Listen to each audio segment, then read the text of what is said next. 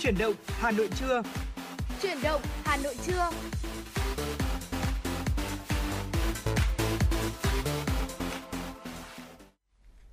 Bảo Nhật và Hồng Hạnh chào mừng quý vị đã quay trở lại với chuyển động Hà Nội trưa ngày hôm nay.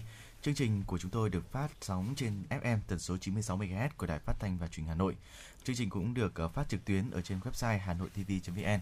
Quý vị thân mến, trong chương trình ngày hôm nay thì đừng quên tương tác cùng với chúng tôi qua trang fanpage Chuyển động Hà Nội FM 96 quý vị nhé. Xin cảm ơn anh Bảo Nhật và xin chào quý thính giả. Rất vui được đồng hành cùng quý vị trong chương trình Chuyển động Hà Nội trưa. Quý vị hãy giữ sóng và tương tác với chúng tôi qua số điện thoại nóng của chương trình là 024 3773 6688. Nếu quý vị muốn chia sẻ hay tặng những món quà âm nhạc tới người thân, bạn bè thì Chuyển động Hà Nội trưa sẽ giúp quý vị làm cầu nối.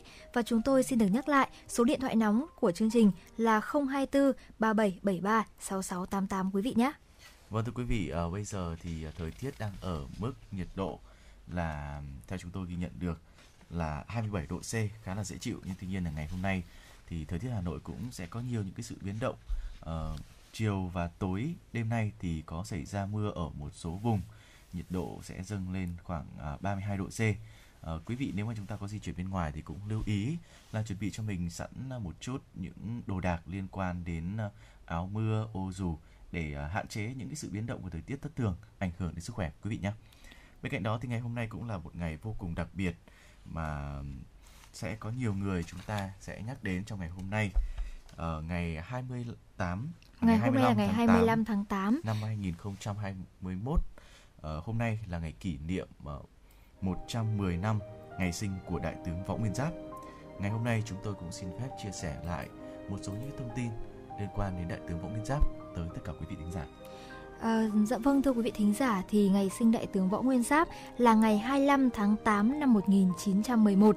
Đại tướng Võ Nguyên Giáp là một thiên tài quân sự đã cùng toàn đảng, toàn dân, toàn quân ta đi từ thắng lợi này đến thắng lợi khác, lập nên những chiến công hiển hách. Trong tất cả những bước ngoặt lịch sử của cách mạng Việt Nam sau cách mạng tháng 8 năm 1945 và những chiến dịch quân sự trong kháng chiến chống thực dân Pháp và đế quốc Mỹ xâm lược, dưới ngọn cờ bách chiến bách thắng của Đảng và Chủ tịch Hồ Chí Minh, Đại tướng Võ Nguyên Giáp đã góp phần làm nên những chiến thắng vĩ đại, tác động mạnh mẽ vào dòng chảy lịch sử dân tộc, trở thành vị tướng huyền thoại, thiên tài quân sự thời đại và nhận được sự ngưỡng mộ, kính trọng của nhiều nguyên thủ quốc gia, chính khách, học giả, nhà sử học, nhà báo, nhà văn và đông đảo nhân dân thế giới. Đại tướng Võ Nguyên Giáp là chuyên gia lỗi lạc hàng đầu về đường lối chiến tranh nhân dân của phong trào giải phóng dân tộc trong nước và trên thế giới. Đó là nghệ thuật đánh lâu dài để chuyển hóa, so sánh lực lượng khi lực lượng ban đầu của ta còn nhỏ yếu. Đó là nghệ thuật chớp thời cơ để giành lấy thắng lợi, có tính chiến lược làm xoay chuyển cục diện chiến tranh. Đó là nghệ thuật xây dựng, tổ chức và sử dụng kết hợp lực lượng vũ trang, ba thứ quân nghệ thuật tổ chức sử dụng quân đội từ quy mô nhỏ bé ban đầu tới hình thành trên thực tế các quân, binh chủng, các binh đoàn chủ lực, những quả đấm thép quyết định thắng lợi trên chiến trường. Đó là nghệ thuật luôn chủ động về chiến lược và chiến dịch, phân tích và đánh giá đúng tình hình với tư duy chiến lược sắc sảo, phán đoán đúng, dự báo sớm âm mưu và hành động của đối phương để chủ động về lực lượng, thế trận và cách đánh. Đó là nghệ thuật tổ chức, bảo đảm hậu cần, chiến lược và chiến dịch. Đại tướng Võ Nguyên Giáp là nhà chỉ huy quân sự có tài thao lược kiệt xuất, bậc thầy về chiến lược, chiến thuật quân sự. Đại tướng là vị tướng tài ba, người cầm quân rất cẩn trọng trong so sánh tương quan lực lượng đôi bên, luôn chủ động bắt buộc đối phương bị động, thay đổi thế cờ, đánh theo cách đánh của ta, vì thế mà phá sớm về chiến thuật, chiến dịch, chiến lược, dẫn đến thất bại hoàn toàn của địch. Điển hình đó là quyết định chuyển phương châm tác chiến từ đánh nhanh, thắng nhanh sang đánh chắc, tiến chắc, giành thắng lợi trong chiến dịch Điện Biên Phủ năm 1954. Kết thúc cuộc kháng chiến chống thực dân Pháp xâm lược, đó là quyết định chọn đúng hướng, đột phá chiến dịch vào Buôn Ma Thuột, Tây Nguyên, kịp thời nắm bắt thời cơ chiến lược, đề nghị chuyển sang kế hoạch sớm giải phóng miền Nam trong năm 1975 kịp thời chỉ đạo mở các chiến dịch giải phóng Huế Đà Nẵng và giải phóng quần đảo Trường Sa, phê chuẩn đề nghị thành lập cánh quân phía Đông và ra mệnh lệnh thần tốc, thần tốc hơn nữa, táo bạo, táo bạo hơn nữa, cho toàn quân sốc tới, ra lệnh cho cánh quân phía Đông tiếp tục phát triển tiến công, không chờ đợi để nhanh chóng tiến vào giải phóng Sài Gòn, cùng với bốn cánh quân khác mãnh liệt đánh vào sào huyệt địch trong chiến dịch Hồ Chí Minh lịch sử, đưa cuộc kháng chiến chống Mỹ cứu nước đến thắng lợi hoàn toàn, giải phóng miền Nam, thống nhất Tổ quốc. Quý vị thân mến, trong các chiến dịch lớn có tính chất quyết định, Đại tướng Võ Nguyên Giáp luôn thể hiện sự quyết đoán, sắc bén và có tư duy quân sự, chiến thuật, tài chỉ huy đặc biệt. Những kiến thức và tài năng quân sự của Đại tướng Võ Nguyên Giáp đều do tự học từ lịch sử chống giặc ngoại xâm của dân tộc Việt Nam và lịch sử quân sự thế giới, tự rèn luyện, tự đúc rút kinh nghiệm qua thực tế chiến đấu của quân đội ta mà nên. Chính điều ấy đã làm nên sự khác biệt của đại tướng, khiến thế giới khâm phục, suy tôn đại tướng Võ Nguyên Giáp là danh tướng, một trong những thống soái kiệt xuất nhất trong lịch sử nhân loại, là một trong số ít những người có khả năng làm thay đổi dòng chảy lịch sử. Dạ vâng thưa quý vị thì có lẽ là ngay bây giờ chúng ta hãy cùng nhau thưởng thức một ca khúc để cùng nhau hòa nhịp vào dòng chảy của lịch sử, đó chính là ca khúc Giải phóng Điện Biên.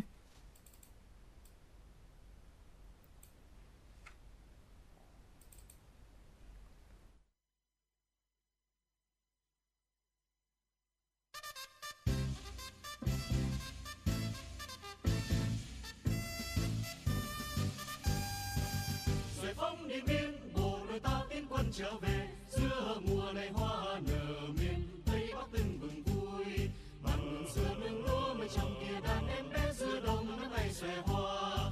Dòng đường chiến thắng ta tiến về, đoàn dân công tiền tuyến, cây chào pháo binh vượt qua. Sông đại bắc vẫn là ngụy trang từng đàn bươm bươm trắng dân là ngụy trang. Xếp vào sương vui từ ngày lên tây bắc vào nao nước mong lo đã trở về. Giờ chiến thắng ta đã về, vui mừng đón chúng ta tiến về. Núi sông bừng lên, đất nước ta sáng ngời, cánh đồng điện biên cờ chiến thắng từng bừng trên.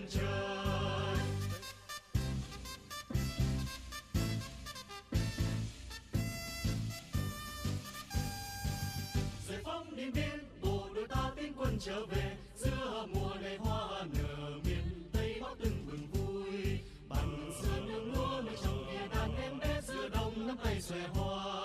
Dòng đường chiến thắng ta tiến về đoàn dân công tiền tuyến về chào pháo binh vượt qua. Sông đại bác quân là ngụy trang. Xiết bao sương vui từ lên tây bắc cờ màu nao nước mong đó trở về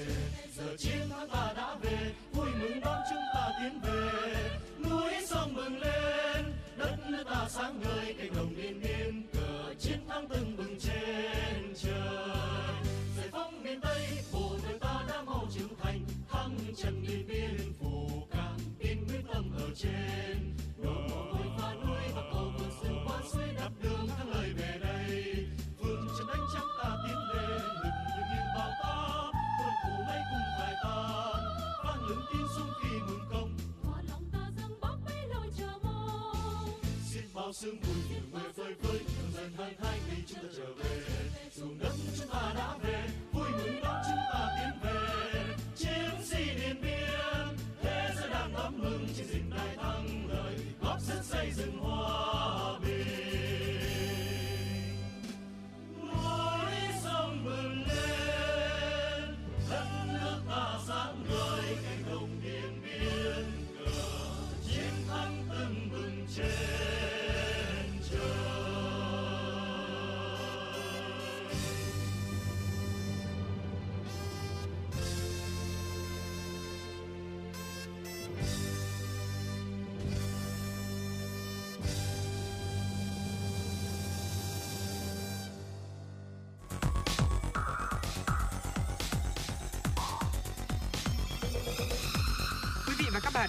dõi kênh FM 96 MHz của đài phát thanh truyền hình Hà Nội. Hãy giữ sóng và tương tác với chúng tôi theo số điện thoại 024 3773 6688. FM 96 đồng hành trên mọi nẻo đường. Vâng quý vị thân mến, chúng ta đã cùng quay trở lại với Bảo Nhật và Hồng Hạnh trong buổi trưa ngày hôm nay cùng chuyển động Hà Nội. Ờ, và bây giờ thì chúng tôi xin phép được gửi đến quý vị một số những thông tin chúng tôi mới cập nhật để gửi đến quý vị trong buổi trưa hôm nay. Chống dịch như chống giặc, câu nói ấy đã vang lên không biết bao nhiêu lần trong tâm trí của những chiến sĩ công an khi họ đã có mặt tại nhiều điểm nóng có cuộc chiến chống Covid-19 đầy cam go và khốc liệt. Đến thời điểm hiện tại thì Việt Nam đã đương đầu với 4 lần dịch Covid-19 bùng phát với nhiều mức độ khác nhau. Trong cả 4 lần đó thì nhân dân đã chứng kiến nhiều hình ảnh các chiến sĩ công an vì nhân dân quên mình lao vào những điểm nóng của dịch bệnh. Bên cạnh đó là đảm bảo an ninh trật tự, còn đảm bảo công tác an sinh, lo cho nhân dân, quyết tâm không để nhân dân nào bị bỏ lại phía sau. Bên cạnh đó, lực lượng công an còn thực hiện mục tiêu kép đó là đảm bảo công tác phòng chống dịch Covid-19 cùng đảm bảo an ninh, trật tự, an toàn xã hội. Hiện nay, toàn lực lượng công an nhân dân đã chuẩn bị đầy đủ hành trang, tâm lý để cùng các lực lượng khác trên tuyến đầu chống dịch, sẵn sàng đi bất cứ đâu, làm bất cứ việc gì vì nhân dân để góp phần cùng cả nước chung tay đẩy lùi dịch Covid-19. Dịch COVID-19 tạo ra áp lực lớn lên ngân sách và để đảm bảo nguồn chi cho công tác phòng chống dịch, một trong những giải pháp cấp bách là tiết kiệm và tăng hiệu quả các nguồn vốn. Theo đại biểu Quốc hội Hoàng Văn Cường, nhân dân rất bức xúc là lãng phí trong việc đầu tư công, trong việc thực hiện các dự án đầu tư. Khi chúng ta thực hiện giải ngân đầu tư công chậm, đây sẽ là một việc gây lãng phí khi chúng ta đã huy động tiền vốn. Chúng ta đã phải trả tiền vốn đó, nhưng vốn đấy cứ để ở trong kho bạc, trong ngân hàng, không giải ngân được, không đưa vào công trình. Còn đại biểu Quốc hội Đỗ Đức Hồng Hà cho rằng, lãng phí diễn ra trong nhiều ngành, nhiều lĩnh vực, cần đánh giá thêm cơ cấu lãng phí trong tình lĩnh vực để có giải pháp đặc thù. Bên cạnh đó cần nêu rõ tỷ lệ thu hồi tài sản do thất thoát lãng phí. Theo báo cáo, tỷ lệ này tuy có chuyển biến tích cực nhưng còn thấp chưa đáp ứng được yêu cầu, kỳ vọng của nhà nước và nhân dân. Bộ Công Thương vừa ban hành chỉ thị số 10 về tăng cường quản lý xuất nhập khẩu một số mặt hàng để hỗ trợ sản xuất và tiêu dùng trong nước. Đây được coi là liều vaccine cần thiết để hỗ trợ cho sản xuất trong nước vượt qua khó khăn do tác động của dịch Covid-19. Chuyên gia kinh tế Nguyễn Chí Hiếu cho rằng, chỉ thị số 10 của Bộ Công Thương là giải pháp cần thiết để hỗ trợ thị trường nội địa. Chỉ thị này mang ý nghĩa Việt Nam nên quay về thị trường nội địa và hỗ trợ thị trường nội địa đầu tiên, nhất là trong thời điểm này dịch Covid đang bùng phát và diễn biến rất phức tạp. Một số mặt hàng mà Bộ Công Thương cho rằng nước ta đã dồi dào nguồn hàng như đường, gạo nên hạn chế nhập khẩu là đúng. Mặt khác, có một số mặt hàng Việt Nam nhập khẩu giá rẻ hơn trong nước, trong khi xuất khẩu với giá cao hơn thì nên cân bằng cả cán cân xuất nhập để giữ được cả hai thị trường xuất nhập khẩu, tạo nguồn lợi cho nền kinh tế. Trong khi tình hình dịch bệnh đang diễn biến phức tạp thì xâm nhập mặn ở đồng bằng sông Cửu Long năm nay đến sớm và ở mức cao hơn trung bình nhiều năm sẽ khiến cho cuộc sống người dân dự báo sẽ có nhiều khó khăn. Nhận định sớm về nguồn nước xâm nhập mặn mùa khô năm 2021-2022, ông Hoàng Văn Đại, Phó Giám đốc Trung tâm Dự báo Khí tượng Thủy văn Quốc gia nhận định, xâm nhập mặn ở đồng bằng sông Cửu Long năm nay đến sớm và ở mức cao. Ông Hoàng Văn Đại cho biết thêm, từ đầu tháng 6 đến giữa tháng 7 năm 2021, mực nước trên sông Mekong biến đổi chậm, xuất hiện một đợt lũ nhỏ trên sông Mekong. Biên độ lũ lên tại các trạm trên dòng chính từ 2 đến 5 mét, đỉnh lũ tại các trạm ở mức thấp sau đó xuống dần. Dự báo mùa mưa từ tháng 9 năm 2021 đến tháng 2 năm 2022 tại thượng lưu sông Mekong, tổng lượng mưa phổ biến thấp hơn so với trung bình nhiều năm cùng thời kỳ từ 15 đến 30%. Quý vị thân mến, liên quan đến một số những thông tin về dịch Covid-19 trên địa bàn thành phố Hà Nội. Sáng nay Hà Nội ờ, ghi nhận 4 ca dương tính với SARS-CoV-2 mới, trong đó thì có 2 ca tại cộng đồng và 2 ca tại khu vực cách ly. Cả 4 ca dương tính đều thuộc ờ, chùm ho sốt thứ phát. Ờ, ở 2 ca ở tại cộng đồng là một bệnh nhân nữ sinh năm 1963, địa chỉ tại Phú Cường, Sóc Sơn. Bệnh nhân là F1 của bệnh nhân NTT. Ngày 24 tháng 8 thì bệnh nhân được xét nghiệm cho kết quả dương tính ở bệnh nhân ờ, NTQ nữ sinh năm 2008 địa chỉ tại ờ, Phú Cường, Sóc Sơn. Bệnh nhân là F1 của bệnh nhân ờ, NTT phía bên trên mà chúng tôi vừa nhắc đến. Ngày 24 tháng 8 được xét nghiệm và cho kết quả dương tính với SARS-CoV-2. 2 ca tại khu cách ly. Bệnh nhân TTM, nữ, sinh năm 1951, địa chỉ tại Minh Khai, Hai Bà Trưng. Bệnh nhân là F1 của bệnh nhân NVL, đã được cách ly tại trung tâm và xét nghiệm lần 1 âm tính. Ngày 24 tháng 8 thì bệnh nhân có biểu hiện uh, triệu chứng được lấy mẫu xét nghiệm lần 2 và cho kết quả dương tính. Bệnh nhân à, uh, DTH là nữ, sinh năm 1980, địa chỉ tại Minh Khai, Hai Bà Trưng. Bệnh nhân là F1 của bệnh nhân NVL đã được cách ly tập trung và xét nghiệm lần 1 âm tính. Ngày 24 tháng 8 thì bệnh nhân có biểu hiện triệu chứng được lấy mẫu xét nghiệm lần 2 và cho kết quả dương tính. Cộng dồn số F0 tại Hà Nội trong đợt dịch thứ tư từ ngày 29 tháng 4 đến nay thì là 2.681 ca. Trong đó thì số F0 ghi nhận trong cộng đồng là 1.354 ca. Số F0 các đối tượng đã được cách ly là 1.327 ca. Sở Chỉ huy phòng chống dịch COVID-19 quận Thanh Xuân thông báo tìm người đã đến ngõ 328 và ngõ 330 30 đường Nguyễn Trãi, phường Thanh Xuân Trung trong khoảng thời gian từ ngày 17 tháng 8 đến ngày 24 tháng 8. Tất cả những người từng đến những địa điểm đã nêu trong khoảng thời gian trên thì tự cách ly tại nhà và liên hệ ngay với ờ, trạm y tế phường Thanh Xuân Trung. theo số điện thoại là 0243 858 6236 và Trung tâm Y tế quận Thanh Xuân với số điện thoại là 0248 582 3468 để được hướng dẫn cụ thể. Vừa rồi là một số những thông tin liên quan đến tình hình của dịch Covid-19 và những thông tin khác liên quan đến uh, um, tình hình khác ở trên cả nước. Và bây giờ thì uh, để uh, quý vị có lẽ chúng ta sẽ thư giãn một chút qua một ca khúc được uh, thính giả yêu cầu uh, nhân kỷ niệm 110 năm ngày sinh của Đại tướng Võ Nguyên Giáp. Bài hát có tên là Hò kéo pháo. Bài hát này thì gợi khá nhiều đến những hình ảnh khi mà chúng ta thực hiện chiến dịch Điện Biên Phủ, một chiến dịch lừng lẫy Nam Châu, chấn động địa cầu đã làm nên tên tuổi của Đại tướng Võ Nguyên Giáp. Bây giờ xin mời quý vị chúng ta cùng lắng nghe.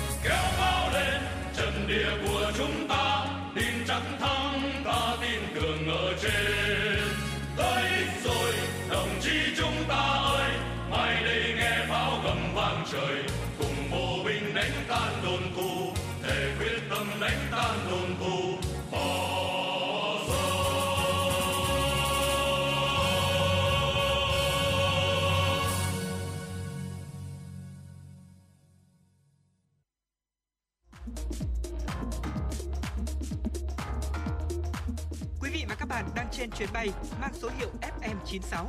Hãy thư giãn, chúng tôi sẽ cùng bạn trên mọi cung đường. Hãy giữ sóng và tương tác với chúng tôi theo số điện thoại 024 3773 6688.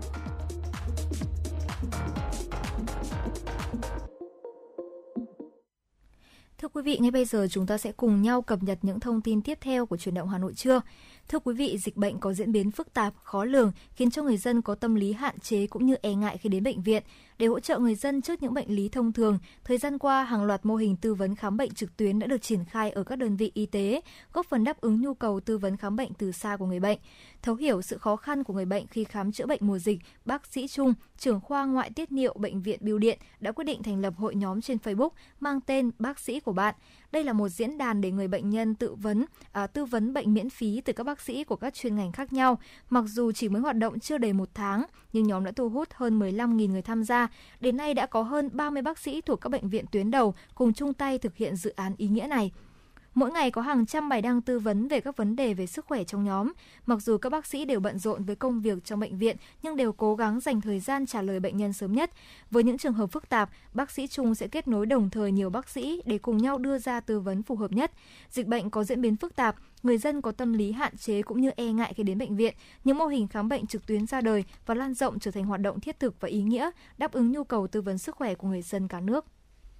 Chiều qua tại trụ sở Cục Cảnh sát Quản lý trại giam, cơ sở giáo dục bắt buộc, trường giáo dưỡng, Thiếu tướng Lê Quốc Hùng, Ủy viên Trung ương Đảng, Thứ trưởng Bộ Công an đã có buổi làm việc với Cục Cảnh sát Quản lý trại giam, cơ sở giáo dục bắt buộc, trường giáo dưỡng và các đơn vị trực thuộc về công tác phòng chống dịch bệnh COVID-19. Buổi làm việc được tổ chức theo hình thức trực tuyến. Phát biểu tại buổi làm việc, Thứ trưởng Lê Quốc Hùng ghi nhận và biểu dương những nỗ lực của lực lượng cảnh sát quản lý trại giam, cơ sở giáo dục bắt buộc, trường giáo dưỡng trong việc phòng chống dịch bệnh COVID-19 thời gian qua.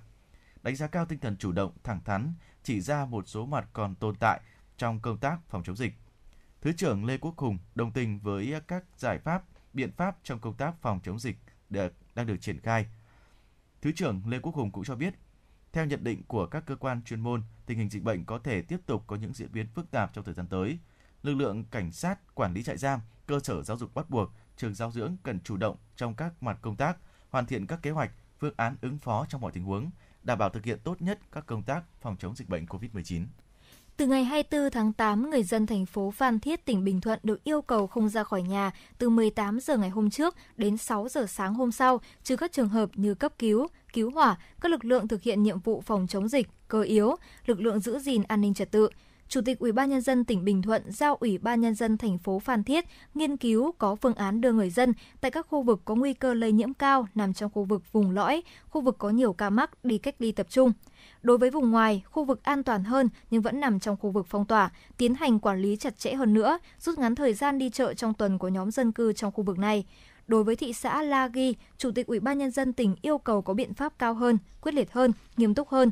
Theo đó, Chủ tịch Ủy ban nhân dân tỉnh yêu cầu địa phương tiếp tục kéo dài việc giãn cách theo nguyên tắc chỉ thị số 16, thời gian kết thúc việc giãn cách do địa phương tự quyết định đồng thời nghiên cứu phương án tăng cường việc giãn cách, trong đó tính đến phương án yêu cầu người dân không đi ra ngoài trong vòng một tuần. Vaccine tốt nhất là vaccine được tiêm kịp thời và trong bối cảnh dịch bệnh này ngày càng phức tạp khó lường thì một trong những giải pháp quan trọng để ứng phó và triển khai nhanh quá trình tiêm chủng vaccine phòng COVID-19 cho các đối tượng theo quy định. Chính vì vậy, dù siết chặt giãn cách xã hội, tạm dừng mọi hoạt động, thì việc tiêm chủng vẫn được tổ chức nghiêm ngặt, đảm bảo an toàn, giãn cách. Hai điểm tiêm chủng tại khu công nghiệp Hòa Khánh, quận Liên Triểu, thành phố Đà Nẵng được tổ chức tiêm trong thời gian thành phố thực hiện siết chặt giãn cách, dự kiến sẽ tiêm khoảng 11.000 mũi cho công nhân tại các khu công nghiệp, nâng tỷ lệ tiêm chủng đạt 42%. Theo kế hoạch dự kiến trước ngày 31 tháng 8, 100% người lao động tại khu công nghiệp Hòa Khánh sẽ được tiêm mũi 1. Mặc dù thành phố Đà Nẵng đang siết chặt giãn cách nhưng không vì thế mà chiến dịch tiêm chủng ngừa vaccine COVID-19 bị gián đoạn. Ngành y tế đã sắp xếp các điểm tiêm chủng với số lượng người tiêm phù hợp, đặc biệt là các xe tiêm chủng lưu động đã được huy động để đảm bảo tiêm chủng cho các trường hợp trong khu vực phong tỏa cách ly y tế. Kết quả nghiên cứu của Cơ quan Kiểm soát và Phòng ngừa Dịch bệnh Hàn Quốc KDCA công bố ngày 24 tháng 8 cho thấy những người nhiễm biến thể Delta có tải lượng virus cao gấp 300 lần so với phiên bản gốc của virus SARS-CoV-2. Mặc dù vậy, theo KDCA, tải lượng virus giảm dần theo thời gian. Theo đó, sau 4 ngày kể từ ngày nhiễm sẽ giảm xuống mức cao gấp 30 lần virus gốc và sau 9 ngày xuống mức cao gấp hơn 10 lần. Đặc biệt sau 10 ngày, tải lượng virus ở người nhiễm biến thể Delta và người nhiễm các biến thể khác là tương đương. Để đưa ra kết luận trên, KDCA đã tiến hành so sánh tải lượng virus của 1.848 bệnh nhân nhiễm biến thể Delta và 22.106 bệnh nhân nhiễm các biến thể khác. Bộ phận điều tra và phân tích dịch tễ học của Bộ Y tế Hàn Quốc cho biết tải lượng virus cao hơn, đồng nghĩa virus có thể lây lan nhanh hơn, làm gia tăng nguy cơ nhiễm bệnh và nhập viện. Tốc độ lây lan của biến thể Delta cao hơn 1,6 lần so với biến thể Alpha và gấp 2 lần so với phiên bản gốc của virus SARS-CoV-2. Quý thân mến, thành phố Hồ Chí Minh dự kiến đạt tiến độ xét nghiệm nhanh toàn bộ dân cư vùng đỏ, vùng cam trong ngày 25 tháng 8. Đà Nẵng và Nghệ An cùng báo cáo ghi nhận nhiều ca mới trong cộng đồng, nguy cơ lây nhiễm cao. Tại Đà Nẵng thì tối ngày 24 tháng 8, Ban chỉ đạo phòng chống dịch COVID-19 thành phố Đà Nẵng cho biết, trên địa bàn vừa ghi nhận thêm 153 ca nhiễm với SARS-CoV-2. Trong số ca nhiễm mới thì có 43 ca đã cách ly tập trung, 36 ca cách ly tạm thời tại nhà và 55 ca trong khu vực phong tỏa và 18 ca ở trong cộng đồng. Trong 24 giờ qua thì Đà Nẵng đã phát hiện thêm 9 điểm nóng, đồng thời cũng gỡ phong tỏa được 12 điểm nóng. Tại Thanh Hóa, thì theo Trung tâm Kiểm soát Bệnh tật CDC Thanh Hóa, trong ngày, địa phương này ghi nhận 6 ca dương tính với SARS-CoV-2, trong đó thì có 1 ca ở trong cộng đồng tại xã Tuế Nông, huyện Nông Cống. Đó là trường hợp nam có địa chỉ tại à, xã Tế Nông, huyện Đông Cống, làm ở công ty May Hoàng Sơn, huyện Đông Cống. Trường hợp này được phát hiện sau khi thực hiện test nhanh tầm soát COVID-19 tại công ty. Liên quan đến ca bệnh thì toàn huyện Nông Cống đang thực hiện giãn cách xã hội theo chỉ thị 15 của Thủ tướng Chính phủ.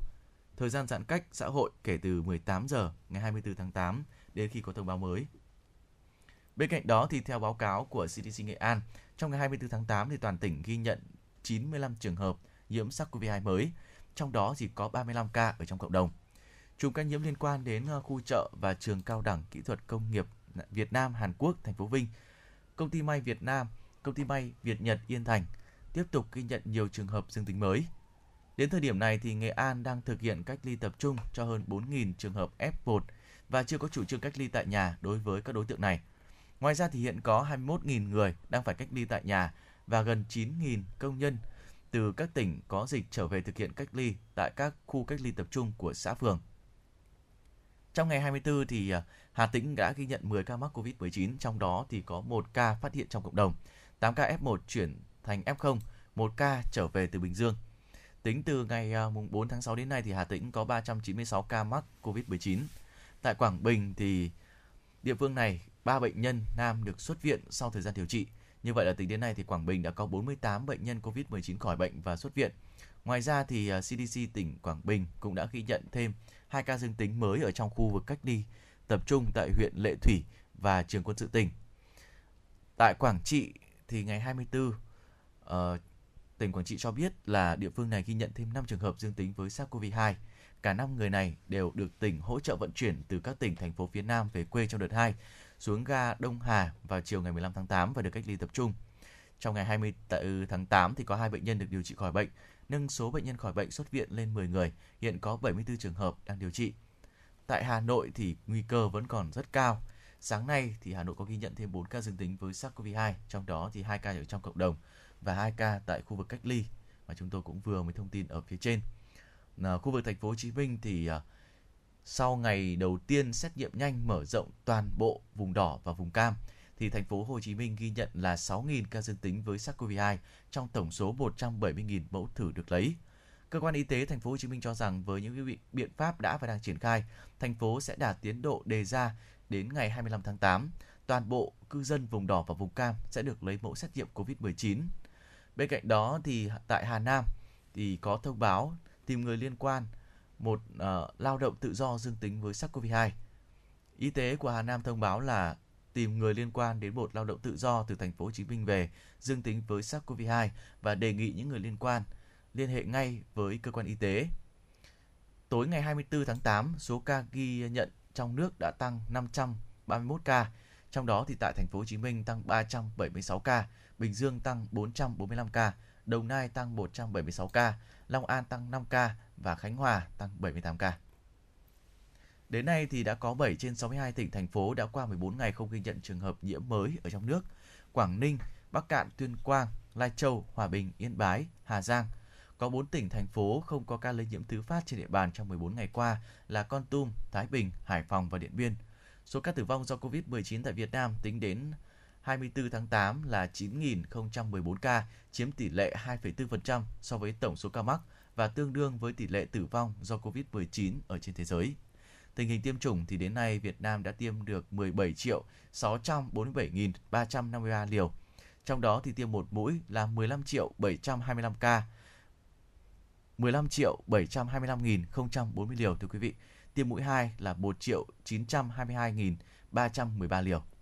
Thực sự là sau khi nghe những thông tin này thì ông Hạnh cảm thấy là rất vui vì hiện tại là Việt Nam chúng ta đã có khả năng là chúng ta đang uh, tích cực để chúng ta có thể tiêm và phủ rộng cái sự miễn dịch cộng đồng bằng vaccine đúng không ạ? Thì không biết là uh, trong những ngày này thì những người mà chúng ta đã tiêm vaccine thì chúng ta đã có một cơ thể khỏe mạnh hơn này. Nhưng mà bên cạnh đó thì Hồng Hạnh nghĩ rằng là khi mà chúng ta đã được tiêm vaccine thì chúng ta vẫn không được quên là chúng ta luôn luôn phải cảnh giác này, luôn luôn chúng ta sẽ uh, có thể trang bị đầy đủ cho mình như là khẩu trang, nước rửa tay để đề cao sức khỏe và cũng như là cùng chung tay với chính phủ đẩy lùi đại dịch. Và anh Bảo Nhật ạ, thì không biết là trong thời gian chúng ta giãn cách ở nhà thì anh Bảo Nhật thường dành thời gian rảnh của mình để làm gì ạ? Ừ, trong thời gian ờ, ở nhà thì có lẽ là sẽ nhiều quý vị thính giả cũng sẽ dành thời gian để nghỉ ngơi, để suy nghĩ hay là để lập những cái kế hoạch mới để khi sau khi mà dịch bệnh được kiểm soát rồi thì chúng ta có thể thực hiện hay đơn giản như là có thể dọn dẹp nhà cửa, uh, xem phim hay có nhiều những cái hoạt động giải trí khác để có thể uh, sớm qua đi được cái thời gian giãn cách này. Ừ, đúng rồi bởi vì thực ra là Hồng Hạnh cũng là một uh, người khá là thích xem phim ừ. và nghe nhạc đi. Thì Hồng Hạnh cũng là một người uh, khá là đam mê về âm nhạc hiện đại và cũng rất uh, thích một số ca sĩ khá là mới nổi hiện nay như là Hoàng Dũng hoặc là Amy. Và rất là tình cờ khi mà hiện nay thì uh, khi mà Hồng Hạnh vừa check fanpage của truyền động Hà Nội thì cũng có một nữ thính giả đã yêu cầu là uh, một ca khúc rất là dễ thương đến từ Amy và Hoàng Dũng. Đó là ca khúc từ thích thích thành thương thương. Và ngay bây giờ thì Hồng Hạnh và Bảo Nhật xin phục vụ quý vị thính giả ca khúc từ thích thích thành thương thương.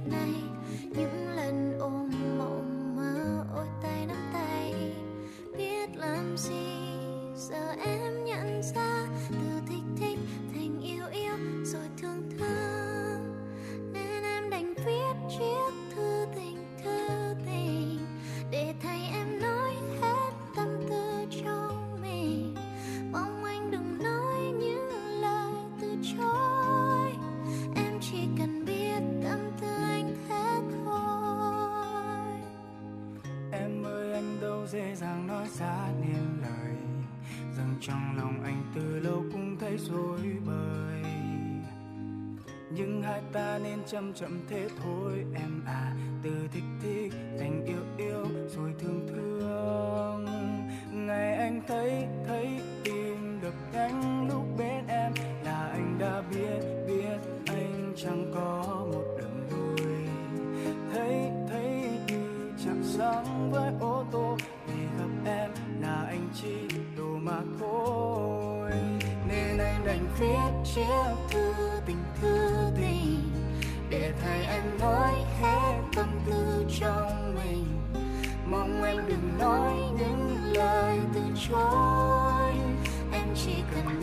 Biết tâm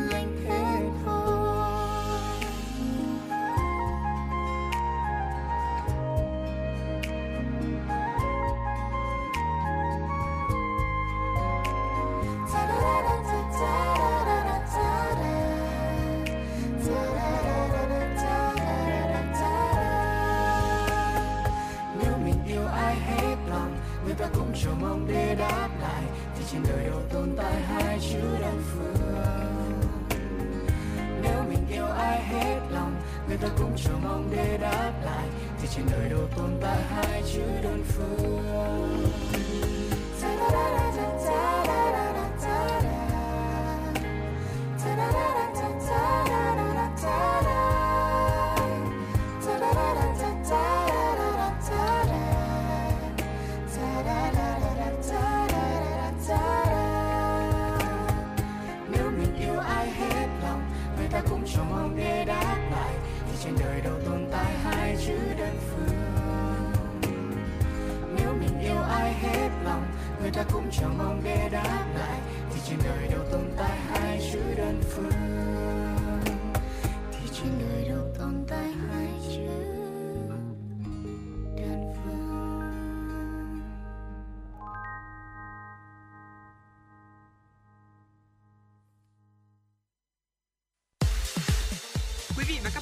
Trên chuyến bay mang số hiệu FM96. Hãy thư giãn, chúng tôi sẽ cùng bạn trên mọi cung đường. Hãy giữ sóng và tương tác với chúng tôi theo số điện thoại 024 3773 6688. Vị thính giả, chúng ta đã vừa cùng nhau thưởng thức ca khúc vô cùng nhẹ nhàng và đáng yêu của ca sĩ Amy, đó chính là từ thích thích thành thương thương. Và ngay bây giờ thì có lẽ là Hồng Hạnh và Bảo Nhật sẽ cùng đưa quý vị uh, du lịch qua radio đi. Thì không biết là ngày hôm nay thì anh Bảo Nhật có đề xuất hay là có một gợi ý gì cho quý vị thính giả không ạ? Ờ, ngày hôm nay là một ngày uh, ngày sinh của đại tướng Võ Nguyên Giáp đúng không quý vị? Và nói đến đại tướng Võ Nguyên Giáp thì chúng ta sẽ nhớ đến quê hương Quảng Bình. Đúng rồi. Bên cạnh đó thì uh, ở đây cũng có rất nhiều những cái địa điểm du lịch khá là đặc biệt và nổi tiếng cũng sẽ giúp cho quý vị uh, chúng ta có thêm được một số những cái điều đặc biệt khi mà chúng ta đi du lịch tại đây. Thì ngày hôm nay Bảo Nhật cùng với Hồng Hạnh sẽ đưa quý vị đến với mảnh đất Quảng Bình là nơi quê hương của đại tướng Võ Nguyên Giáp. Bên cạnh đó thì nơi đây cũng có vô cùng nhiều những cảnh đẹp, cũng uh, như là những nơi uh, di tích danh lam thắng cảnh để quý vị uh, chúng ta cũng có thể lựa chọn sau này khi mà hết dịch rồi chúng Đúng ta rồi. có thể là một lựa chọn để có thể vi vu đó đây đúng không Đúng ạ? rồi nha. Và đặc biệt là với những cô nàng nào mà thích sống ảo như Hồng Hạnh này thì thực sự là cái uh, thời gian giãn cách thì chúng ta đã phải ở nhà quá lâu thì tại sao mà chúng ta không tranh thủ từ bây giờ chúng ta sẽ tìm cho mình uh, dắt túi cho mình những địa điểm du lịch thật là hấp dẫn để ngay khi mà chúng ta hết giãn cách thì chúng ta có thể đi du lịch và sắm sửa cho mình là thứ nhất là những chuyến đi cùng gia đình, thứ hai là chúng ta có thể đi cùng bạn bè và thả hồ để chúng ta có những tấm ảnh check in thật là đặc sắc đúng không ạ? Ừ, để mà nói du lịch Quảng Bình thì một trong những cái điều cái nơi đầu tiên chúng ta ừm, có thể lựa chọn được đó chính là động thiên đường quý vị. Ừm, nghe có vẻ là có cái gì đấy nó rất là cảm giác như là Ừ. không có thật đúng không ạ? Cảm giác nghe rất là nên thơ trữ tình. ừm, thì Động Thiên Đường là một trải nghiệm tuyệt vời cho các bạn ưa thích du lịch. Đường để đi đến Động Thiên Đường là một cung đường đẹp và thể hiện được sự hùng vĩ của núi rừng. Khi đi qua cổng chúng ta có hai lựa chọn là có thể đi xe điện hoặc là đi bộ. Bước vào bên trong bạn sẽ cảm nhận ngay không khí vô cùng mát mẻ. Động rất thiên đường đúng như tên của nó, rất là đẹp và độc và lạ. Thạch nhũ là tinh hoa của trời đất, kết thành qua cả trăm triệu năm, đẹp đến say đắm lòng người. Ở đây có thạch nhũ thác thiên hà đẹp mê hồn, dọc suốt đoạn đường 1,5 km các bạn tham quan trong động thì có quá nhiều sự đặc niệm của thời gian, những kiến trúc địa tầng kiến tạo thời gian mà con người không thể nào tạo ra được. một trong những địa điểm khác nữa mà khi nhắc đến Quảng Bình thì chúng ta cũng có thể nhắc tới và đi du lịch tại đây đó chính là sông chảy hang tối sông chảy hang tối là một khu du lịch tuyệt vời dành cho những bạn trẻ, những ai mà đam mê những trò chơi thể thao mà có chút mạo hiểm một chút. Đường đến sông ờ, chảy hang tối quanh co theo những ngọn núi, hai bên ờ, khung cảnh vô cùng thơ mộng, đúng như câu non nước hữu tình lác đác có những căn nhà nhỏ ở bên mảnh vườn ngô, thú nuôi tất cả hòa quyện vào nhau như một bức tranh thiên nhiên vô cùng sống động. Bất ngờ tiếp theo là hồ nước trong xanh lạnh ngắt cả người thú vị hơn là được trải nghiệm trò zip line để thả người bay lên cao trên những ngọn cây băng qua hồ nước mát lạnh. Quá tuyệt vời luôn đúng không quý vị? Đây chắc chắn sẽ là Wow. một trong những cái điều mà chúng ta sẽ khó có thể bỏ quên được đặc biệt là với những cái bạn trẻ mà chúng ta thích cái sự phiêu lưu một chút thích cái sự mạo hiểm một chút đúng không ạ Đúng rồi. Và tiếp theo thì Hồng Hạnh cũng muốn ờ, mời quý vị thính giả đến với suối nước mọc. Đến với suối nước mọc thì du khách sẽ được lạc vào một thiên đường nơi hạ giới với những loài hoa lan, hoa vàng anh khoe sắc và đặc biệt là dòng suối trong xanh màu ngọc bích mát lạnh. Đến đây thì du khách có thể thư giãn bằng cách tắm suối, chèo thuyền kayak, chinh phục cây cầu mạo hiểm dưới nước hay vui đùa trên chiếc cầu tre uốn cong giữa dòng suối. Và thực sự là với những bạn trẻ nào mà có lẽ là chúng ta hơi thích phong cách là đi phượt này hoặc là thích những phong cách hoang sơ, trải nghiệm thì chắc chắn là suối nước mọc là một địa điểm mà các bạn không thể nào bỏ qua. Bên cạnh đó thì còn một uh, nơi nữa, đó chính là công viên Ozo. Công viên Ozo là một điểm quá tuyệt vời cho mùa hè nóng lực của miền Trung. Ở đây thì có nhiều trò chơi ở trên cây cho người thích mạo hiểm khám phá. Bên cạnh đó thì còn có cả những cái bãi tắm mát mẻ nữa, có thuyền để bơi, có võng sát nước và là để uh, nghỉ qua những cái uh, bữa trưa nắng này. Đồ ăn thức uống thì giá cả cũng vô cùng hợp lý. Đây thực sự là một địa điểm lý tưởng dành cho những cái nhóm mà đi đi khám phá, vừa mát mẻ vừa thú vị. Quảng Bình đúng là có rất nhiều thứ để khám phá đúng không quý vị? Ừm, thực sự là với những uh, nơi đẹp như thế này và thực sự là rất là phù hợp để cho chúng ta có những nhóm bạn đi đúng không? Thì chắc là Hồng Hạnh cũng sẽ gửi một lời mời nhẹ đến anh Bảo Nhật là có ừ. gì thì uh, à mà hình như là theo như Hồng Hạnh nhớ thì là Quảng Bình cũng là một trong số những nơi có động Phong Nha và động Phong Nha có thể là một điểm đến quá quen thuộc với nhiều người rồi, là một điểm đến tiêu biểu nhất của hệ thống hang động thuộc Phong Nha Kẻ Bàng. Động Phong Nha được bình chọn là một trong những hang động đẹp nhất thế giới với 7 tiêu chí về sông, hồ, bãi cát, bãi đá dài và đẹp nhất, thạch nhũ huyền ảo trắng lệ nhất. Động Phong Nha là một điểm đến được nhiều du khách lựa chọn trong chuyến du lịch Quảng Bình của mình. Vâng thưa quý vị, à, vừa rồi thì à, cũng có một số những cái địa điểm mà chúng ta cũng có thể à, lưu tâm khi mà du lịch ở Quảng Bình. Nhưng mà quý vị thân mến, trước khi quay lại với những cái địa điểm du lịch tiếp theo thì xin được gửi đến quý vị chúng ta sẽ cùng thư giãn với một ca khúc cũng được tính giả yêu cầu là thích em hơi nhiều. xin mời quý vị chúng ta cùng thưởng thức. Đây rồi, lại lại lại.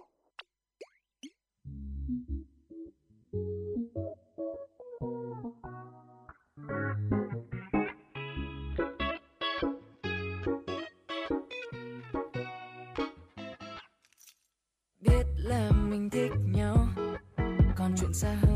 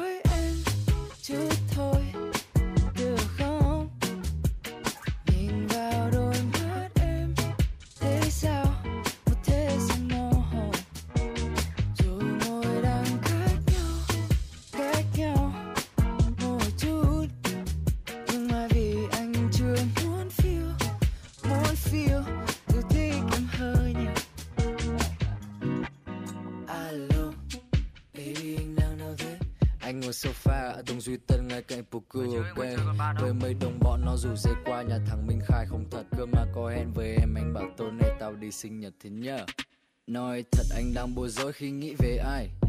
Công việc răng dở chắc anh phải chia ông Hiếu làm hai. Uh, uh, Thích em hơi nhiều nên anh phải nghĩ sao nói vừa tai. Tại vì most of the time em ở trong tâm trí anh hết thời gian. Chỉ cần ngồi với em chút thôi Được không?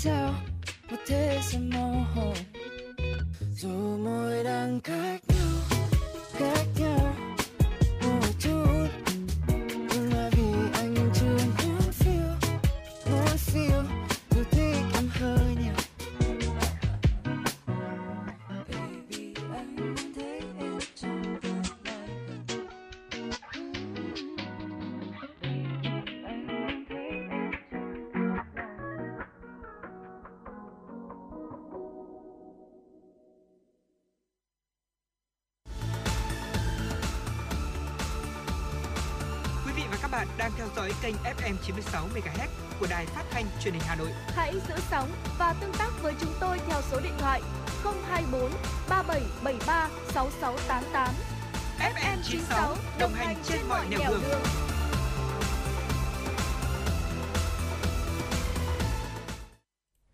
Vâng quý vị thân mến, chúng ta đã cùng quay trở lại với à, Bảo Nhật và Hồng Hạnh trong buổi chiều hôm nay và đang du lịch ờ, ở Quảng Bình đúng không quý vị? Đúng rồi. Một trong những cái địa điểm khác nữa mà chúng ta cũng không thể bỏ qua khi mà đến với Quảng Bình đó chính là Hoàng Sơn Quan.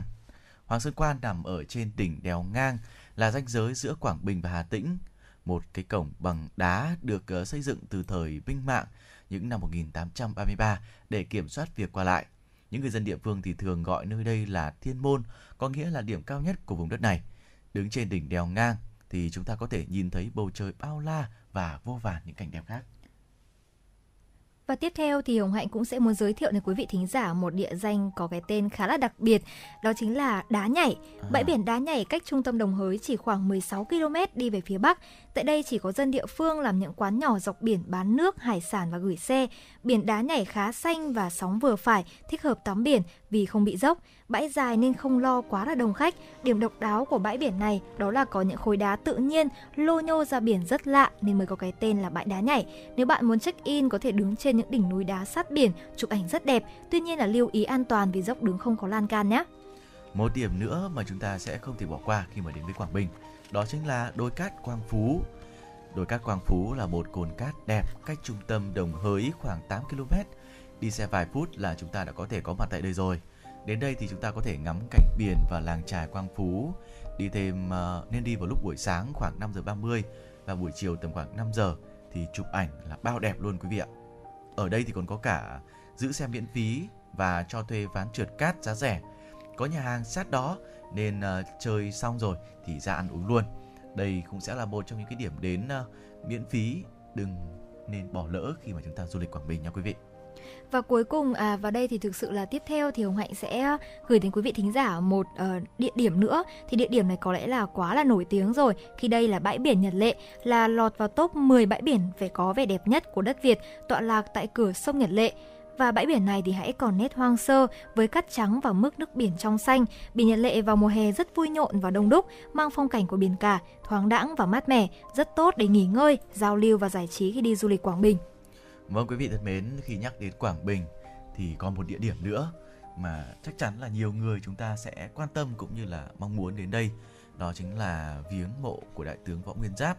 Đại tướng Võ Nguyên Giáp là một vị anh hùng lỗi lạc của dân tộc, là một học trò ưu tú của Chủ tịch Hồ Chí Minh và là một trong 10 ờ, tướng tài của lịch sử nhân loại được thế giới công nhận.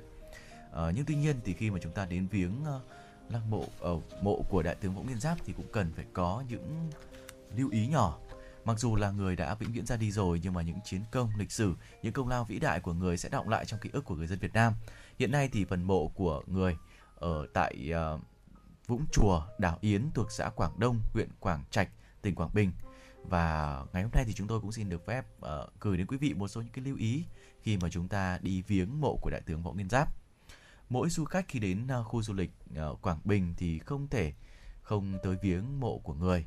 Do vậy thì để đến dân hương được uh, thuận lợi thì chúng ta cũng cần phải lưu ý một số những cái địa điểm đặc điểm sau.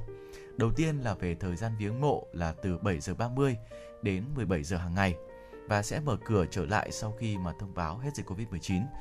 Còn thời điểm tạm thời thì bây giờ chúng ta cũng không thể qua được quý vị ạ.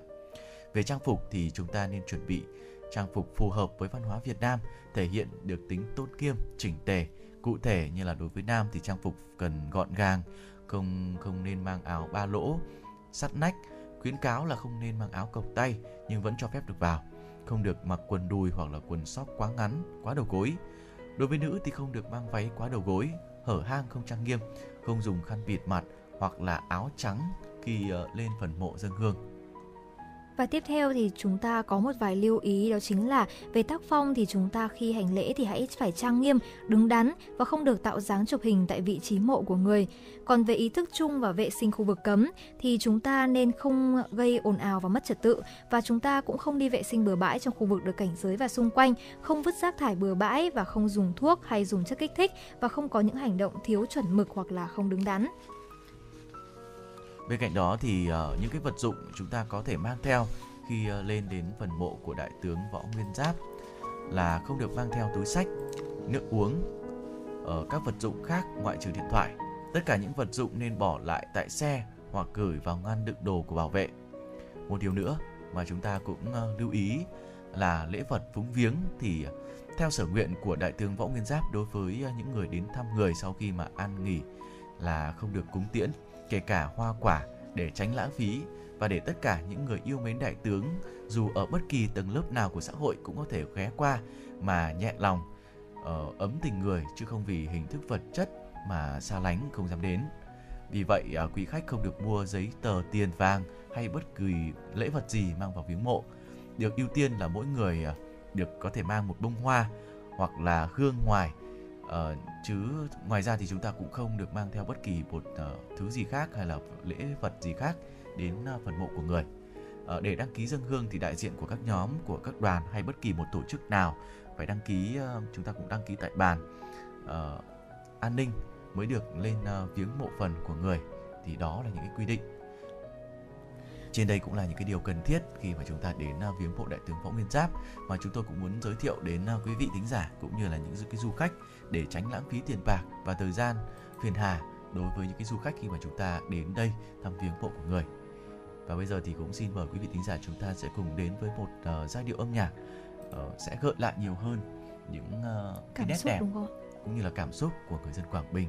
Ca khúc là Quảng Bình quê ta ơi qua sự thể hiện của Thu Hiền.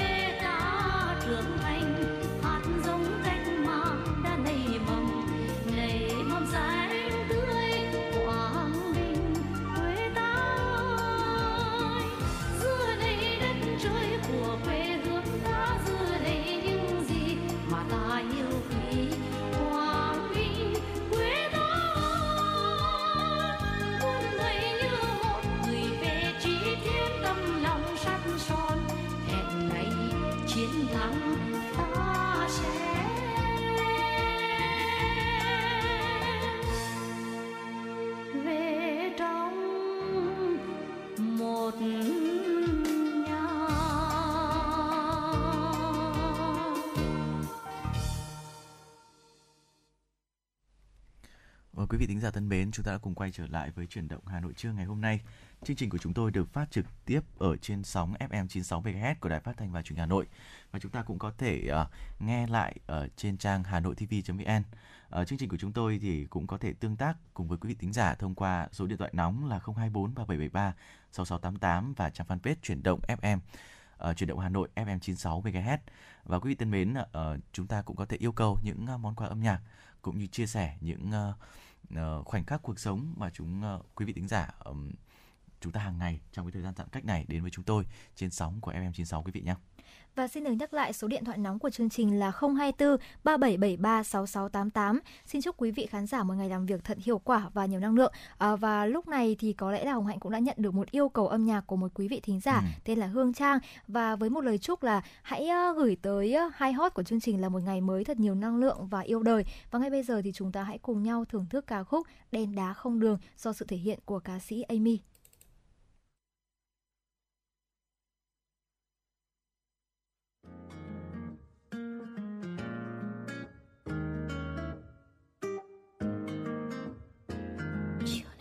Quán quen chẳng biết uống gì nghĩ nghĩ suy suy cà phê hay nước cam. Sữa tươi hay trà một tô mới uống hôm qua rồi em trông thấy anh. Ánh mắt nụ cười làm em bỗng lười nghĩ suy. Thôi cho em đèn đá không đường Còn cho anh ly trà sữa chân châu đen em đã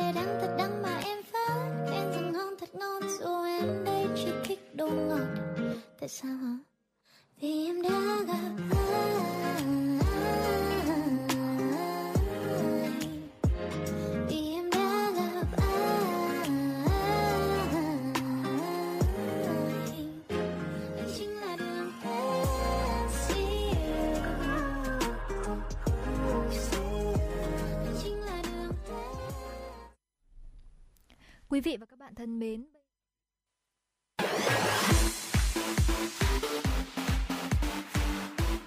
Chuyển động Hà Nội trưa. Chuyển động Hà Nội trưa.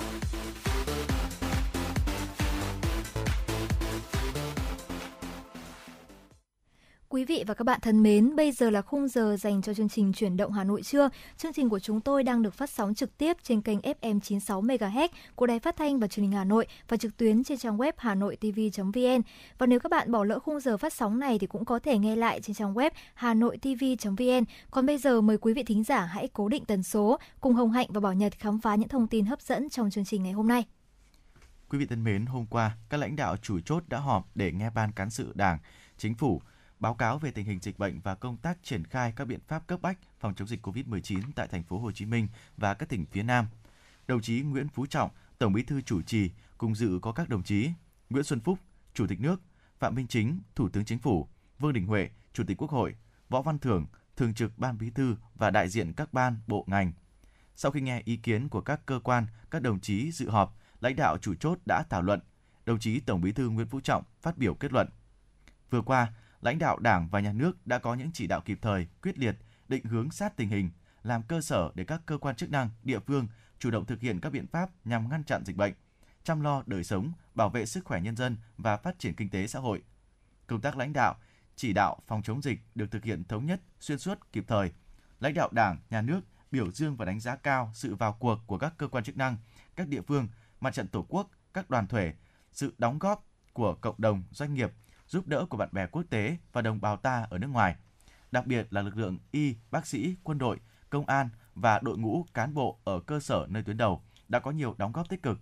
Các tầng lớp nhân dân đã phát huy tinh thần tương thân tương ái, ủng hộ nguồn lực cho công tác phòng chống dịch, đảm bảo an ninh, an sinh, an toàn xã hội, chăm lo đời sống của nhân dân.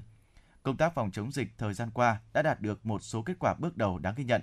Nhưng tình hình cho thấy còn một số vấn đề cần lưu ý, rút kinh nghiệm trong chỉ đạo, điều hành, triển khai thực hiện ở các cấp, các ngành từ trung ương đến địa phương. Có lúc có việc chưa cụ thể, nhất quán, còn lúng túng. Một số địa phương còn chủ quan, công tác tuyên truyền chưa kịp thời hiệu quả. Dự báo thời gian tới, diễn biến dịch bệnh còn phức tạp, có khả năng kéo dài, nhất là tại thành phố Hồ Chí Minh và các tỉnh phía Nam, gây nhiều khó khăn cho công tác phòng chống dịch và các hoạt động kinh tế xã hội, tác động tiêu cực đến mọi mặt của đời sống nhân dân. Trước tình hình đó, thống nhất phân công đồng chí chủ Thủ tướng Chính phủ làm trưởng ban chỉ đạo quốc gia phòng chống dịch, trực tiếp chỉ đạo điều hành tập trung, thống nhất từ trung ương xuống địa phương, đáp ứng yêu cầu huy động nhanh nhất, hiệu quả nhất mọi nguồn lực, biện pháp để sớm ngăn chặn, kiểm soát dịch bệnh trên phạm vi cả nước. Các đồng chí bí thư tỉnh ủy, thành ủy trực tiếp chỉ đạo công tác phòng chống dịch, khẩn trương triển khai một số nhiệm vụ sau. Đánh giá tổng thể việc thực hiện chủ trương, biện pháp phòng chống dịch trong thời gian qua, phát huy những kết quả đạt được, phân tích thẳng thắn, rút kinh nghiệm sâu sắc những mặt chưa làm được, dự báo đúng tình hình trên cơ sở kinh nghiệm trong nước, quốc tế, ý kiến của các chuyên gia, nhà khoa học để thống nhất giải pháp chỉ đạo các cấp, các ngành, các địa phương hoàn thiện các phương án, kịch bản phòng chống dịch phù hợp với tình hình mới, ngăn chặn không để dịch lan rộng, nhất là những khu vực trọng yếu như thủ đô Hà Nội, các khu đô thị lớn tập trung đông dân cư, khu công nghiệp.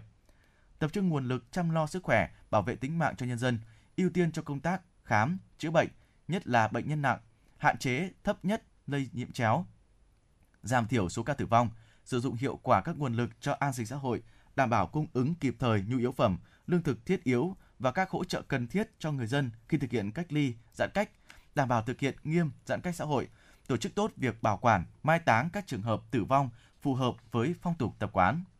Khẩn trương tập trung triển khai chiến lược vaccine, đặc biệt là việc cung ứng, tổ chức tiêm vaccine tại các địa phương, nhất là các địa bàn trọng điểm đang có dịch bùng phát mạnh như thành phố Hồ Chí Minh, Bình Dương, Đồng Nai, Long An sớm thực hiện tiêm vaccine diện rộng để giảm thiểu tác động tiêu cực của dịch bệnh. Quan tâm chỉ đạo công tác đảm bảo an ninh chính trị, trật tự an toàn xã hội, tuyệt đối không để bị động, bất ngờ, không để các thế lực thù địch, phản động, kích động, chống phá Đảng, nhà nước, cản trở công tác phòng chống dịch. Tập trung làm tốt hơn công tác tuyên truyền về phòng chống dịch trong tình hình mới, biểu dương, khích lệ, động viên, khen thưởng các tấm gương tốt, điển hình, cách làm hay, tạo sự đồng thuận, thống nhất trong toàn xã hội, kịp thời ngăn chặn xử lý nghiêm các vi phạm về phòng chống dịch, các thông tin xấu độc, sai sự thật, kích động, gây tác động tiêu cực, xử lý nghiêm các hành vi vi phạm quy định, chủ quan, lơ là, thay thế kịp thời các cán bộ yếu kém không hoàn thành nhiệm vụ phòng chống dịch. Các lãnh đạo chủ chốt cũng thống nhất tiếp tục kêu gọi tinh thần tương thân, tương ái, giúp đỡ lẫn nhau, huy động cả hệ thống chính trị cùng toàn Đảng, toàn dân và toàn quân, phát huy sức mạnh khối đại đoàn kết dân tộc, tham gia tích cực vào công tác phòng chống dịch, phát huy vai trò của mặt trận Tổ quốc, các tổ chức chính trị, xã hội trong tuyên truyền vận động, hướng dẫn người th- người dân chấp hành nghiêm các biện pháp phòng chống dịch.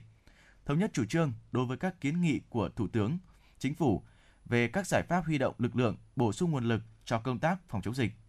Ban cán sự Đảng, Chính phủ phối hợp chặt chẽ với Đảng đoàn, Quốc hội, triển khai các bước để khẩn trương cụ thể hóa, bố trí ngay nguồn nhân lực, vật lực cần thiết cho các cấp, ngành, địa phương, đồng thời tăng cường công tác hướng dẫn, kiểm tra, giám sát, đảm bảo việc thực hiện nghiêm túc hiệu quả. Trên cơ sở thông báo này, các đồng chí lãnh đạo chủ chốt, các đồng chí ủy viên Bộ Chính trị, ủy viên Ban Bí thư, ủy viên Ban chấp hành Trung ương, căn cứ phạm vi trách nhiệm được giao, chủ động lãnh đạo, chỉ đạo, đôn đốc, nhắc nhở các ban, bộ, ngành, địa phương, các cấp ủy, tổ chức đảng thực hiện nhanh, có hiệu quả các công việc, kịp thời báo cáo Bộ Chính trị, Ban Bí thư, lãnh đạo chủ chốt theo quy định. Chiều ngày hôm qua tại trụ sở Chính phủ, Phó Thủ tướng Phạm Bình Minh đã chủ trì cuộc họp với tổ công tác của Chính phủ về ngoại giao vaccine. Cuộc họp tập trung giả soát, đánh giá kết quả triển khai các nhiệm vụ ngoại giao vaccine thời gian qua và thống nhất các nhiệm vụ khẩn trương, quyết liệt thực hiện nhằm tiếp cận đưa vaccine, trang thiết bị y tế và thuốc điều trị về nước nhanh nhất, nhiều nhất và sớm nhất có thể. Phó Thủ tướng Phạm Bình Minh đã biểu dương tinh thần và sự vào cuộc khẩn trương, quyết liệt, hiệu quả của tổ công tác, đánh giá cao các kết quả tích cực của công tác ngoại giao vaccine thời gian qua, góp phần thiết thực vào nỗ lực phòng chống dịch trong nước. Phó Thủ tướng yêu cầu tổ công tác tiếp tục phát huy tinh thần trách nhiệm, triển khai hiệu quả, đồng bộ các biện pháp vận động nhằm nâng cao hơn nữa hiệu quả công tác ngoại giao vaccine, nghiên cứu kịp thời kiến nghị các biện pháp để phát huy vai trò và trách nhiệm của Việt Nam trong cơ chế COVAX, hỗ trợ các tập đoàn trong nước tiếp cận công nghệ để có thể sản xuất vaccine và thuốc điều trị. Chiều hôm qua, đồng chí Đinh Tiến Dũng, Ủy viên Bộ Chính trị, Bí thư Thành ủy, trưởng đoàn đại biểu Quốc hội thành phố Hà Nội đã kiểm tra tình hình và làm việc với Ban Thường vụ Quận ủy Đống Đa về công tác phòng chống dịch COVID-19 trên địa bàn. Tham gia đoàn có Ủy viên Trung ương Đảng, Phó Bí thư Thành ủy, Chủ tịch Ủy ban nhân dân thành phố Trung Ngọc Anh, lãnh đạo một số sở, ngành thành phố.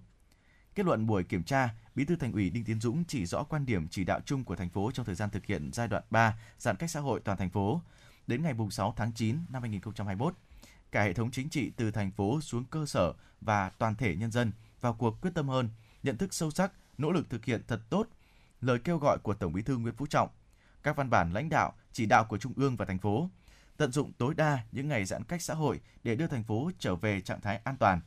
Bên cạnh đó, thành phố xác định trong mọi tình huống không để đột xuất, bất ngờ, phải đặt trong tầm kiểm soát, quyết tâm để tất cả F0, F1 được cách ly tập trung, điều trị tại cơ sở thu dung để đảm bảo các điều kiện theo dõi sức khỏe, chăm sóc tốt nhất. Các quận, huyện, thị xã phải xây dựng kịch bản từ thấp đến cao và triển khai công tác chuẩn bị cơ sở vật chất với tinh thần này. Trong đó, quận Đống Đa phải xác định rõ có vị trí rất quan trọng là vùng lõi thủ đô, nơi có nhiều cơ quan trung ương đóng trên địa bàn, nên phải tập trung mọi nguồn lực, huy động sức mạnh tổng hợp để kiểm soát dịch bệnh, bảo vệ an toàn địa bàn.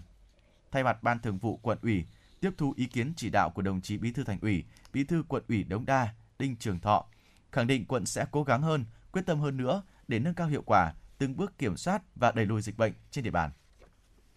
Chiều hôm qua, báo Đại đoàn kết đăng điều bài điều tra mất tiền cho cò để được tiêm vaccine COVID-19 thần tốc, phản ánh hiện tượng tiếp cận và chi tiền thông qua một đối tượng xấu để được tiêm vaccine tại điểm tiêm trên địa bàn phường Cống Vị, quận Ba Đình. Ngay sau khi nắm được thông tin này, đồng chí Đinh Tiến Dũng, Ủy viên Bộ Chính trị, Bí thư Thành ủy Hà Nội đã chỉ đạo Ban cán sự Đảng Ủy ban nhân dân thành phố yêu cầu công an thành phố khẩn trương tiến hành điều tra, xác minh làm rõ, nếu có vi phạm như báo phản ánh phải xử lý nghiêm theo quy định pháp luật, tuyệt đối không để vi phạm này ảnh hưởng đến uy tín và công sức của cả thành phố trong việc tổ chức thực hiện hiệu quả, kịp thời chiến dịch tiêm vaccine phòng COVID-19 thời gian qua. Bí thư Thành ủy yêu cầu Ban cán sự Đảng, Ủy ban nhân dân thành phố, các cấp ủy Đảng tập trung lãnh đạo, chỉ đạo công tác phòng chống dịch COVID-19. Trong đó, bên cạnh nhiệm vụ bảo đảm thực chất, hiệu quả đợt giãn cách xã hội lần thứ ba, tổ chức tiêm vaccine kịp thời, đúng đối tượng ngay khi được phân bổ. Đặc biệt các cấp, các ngành phải chủ động ra soát các khâu, các quy trình lập danh sách, tổ chức tiêm vaccine trên địa bàn, đảm bảo đúng đối tượng, tuyệt đối không để xảy ra việc lợi dụng chính sách tiêm vaccine miễn phí, nhân văn của nhà nước, cán bộ, công chức, viên chức tiếp tay cho những hành vi vi phạm này phải được coi là tình tiết tăng nặng trong xử lý kỷ luật và xử lý theo quy định pháp luật. Trước đó, Ban Thường vụ Thành ủy Hà Nội thường xuyên cảnh báo và chỉ đạo ngăn chặn vi phạm pháp luật trong việc tiêm vaccine, nghiêm cấm tiêm vaccine không đúng đối tượng.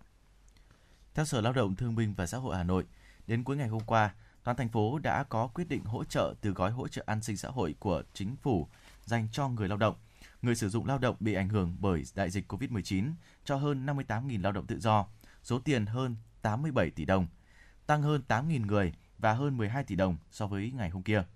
Trong đó, các địa phương đã chi kinh phí hỗ trợ cho gần 38.000 người có số tiền gần 56,7 tỷ đồng, mỗi người 1,5 triệu đồng, tăng gần 4.000 người, gần 6 tỷ đồng so với ngày hôm kia. Theo phản ánh, số lao động tự do ở Hà Nội được hỗ trợ an sinh xã hội tăng nhanh là nhờ các địa phương đã huy động cả hệ thống chính trị vào cuộc để tiến hành nhận, thẩm định, xét duyệt hồ sơ. Hơn nữa, quy trình thủ tục xét duyệt hồ sơ đối với nhóm đối tượng này được đơn giản hóa, tạo điều kiện thuận lợi để người lao động được tiếp cận gói hỗ trợ trong thời gian sớm nhất. Cùng với lao động tự do, các nhóm đủ điều kiện thụ hưởng khác cũng được các cơ quan chức năng thành phố tập trung xét nghiệm, xét duyệt chi trả. Đến nay, toàn thành phố có gần 1,56 triệu lao động có quyết định được hưởng các chính sách, chế độ, nguồn lực hỗ trợ với số tiền hơn 260 tỷ đồng từ gói hỗ trợ an sinh xã hội của chính phủ. Theo Ban Quản lý Quỹ vaccine phòng COVID-19, tính đến 17 giờ ngày hôm qua, Quỹ vaccine phòng COVID-19 nhận được 8.635 tỷ đồng, bao gồm ngoại tệ quy đổi của 526.132 tổ chức và cá nhân tham gia đóng góp. Ban Quản lý đã xuất quỹ thanh toán 282 tỷ đồng mua vaccine nên số dư còn lại là 8.353 tỷ đồng. Theo Bộ Tài chính, để tiêm được cho 75 triệu dân, nguồn lực cần khoảng 25.200 tỷ đồng. Trong đó, ngân sách đã được chuẩn bị hơn 14.000 tỷ đồng và cần thêm khoảng 11.000 tỷ đồng. Hiện nay, Ban Quản lý Quỹ vaccine phòng COVID-19 đã mở 22 tài khoản tiếp nhận cho 3 loại tiền là Việt Nam đồng, đô la Mỹ và euro tại Sở Giao dịch Kho bạc Nhà nước và 7 ngân hàng thương mại gồm BIDV, Vietcombank, Vietinbank, HDBank, MB, Agribank và TPBank. Việc quản lý sử dụng quỹ mở tài khoản tiền gửi kho bạc nhà nước được công khai trên các phương tiện thông tin đại chúng. Số tiền ủng hộ được kho bạc nhà nước tổng hợp và thông tin rộng rãi hàng ngày. Quý vị thân mến, vừa rồi là một số những thông tin mà chúng tôi mới cập nhật. Bây giờ thì để tiếp tục chương trình, xin mời quý vị chúng ta sẽ cùng thư giãn qua một giai điệu âm nhạc nơi tình yêu bắt đầu.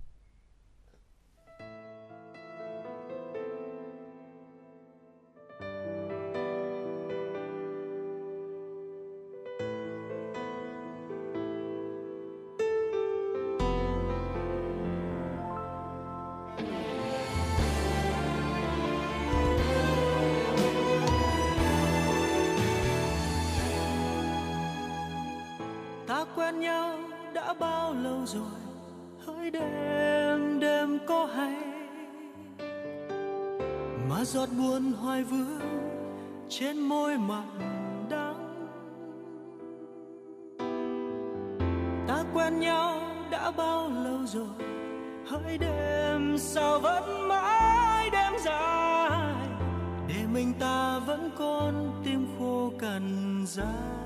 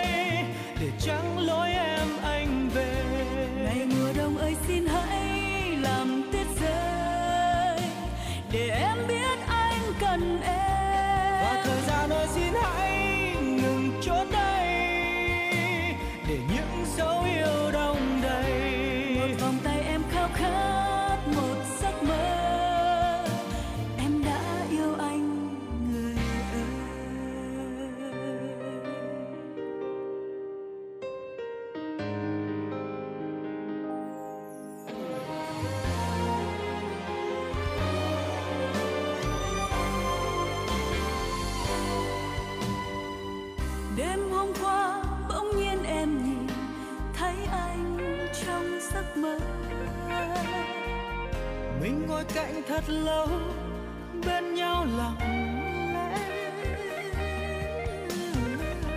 Đêm nay mơ, bỗng nhiên em lại nhớ anh trong cơn gió đông về. Phải chăng khi biết yêu, giấc mơ là nơi bắt đầu?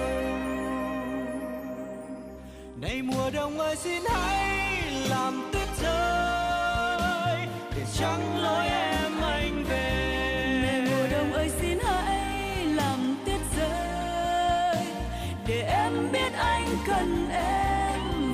và đời xin hãy ngừng chốn đây. Để những dấu yêu đong đầy, một vòng tay em khao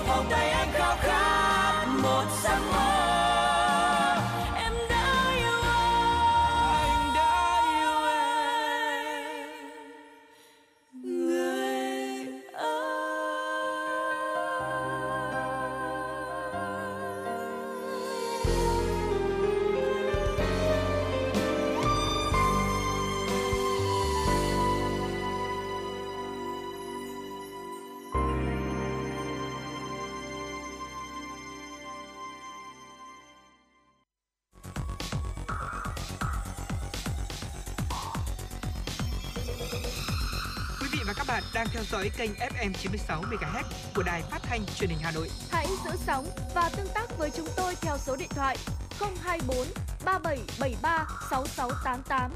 FM 96 đồng hành trên mọi nẻo đường. Thưa quý vị, ngay bây giờ chúng ta hãy cùng nhau với chuyển động Hà Nội trưa để tiếp tục cập nhật những thông tin. Ờ, thưa quý vị, trong báo cáo điểm lại cập nhật tình hình kinh tế Việt Nam kỳ tháng 8 năm 2021 vừa được Ngân hàng Thế giới công bố chiều hôm qua, tổ chức này nhận định trong bối cảnh bất định trên toàn cầu, nền kinh tế Việt Nam vẫn duy trì tăng trưởng trong nửa đầu năm 2021, nhưng hiện tại đang phải đối mặt với những rủi ro nghiêm trọng, nhất là từ đợt dịch COVID-19 bùng phát cuối tháng 4 năm 2021.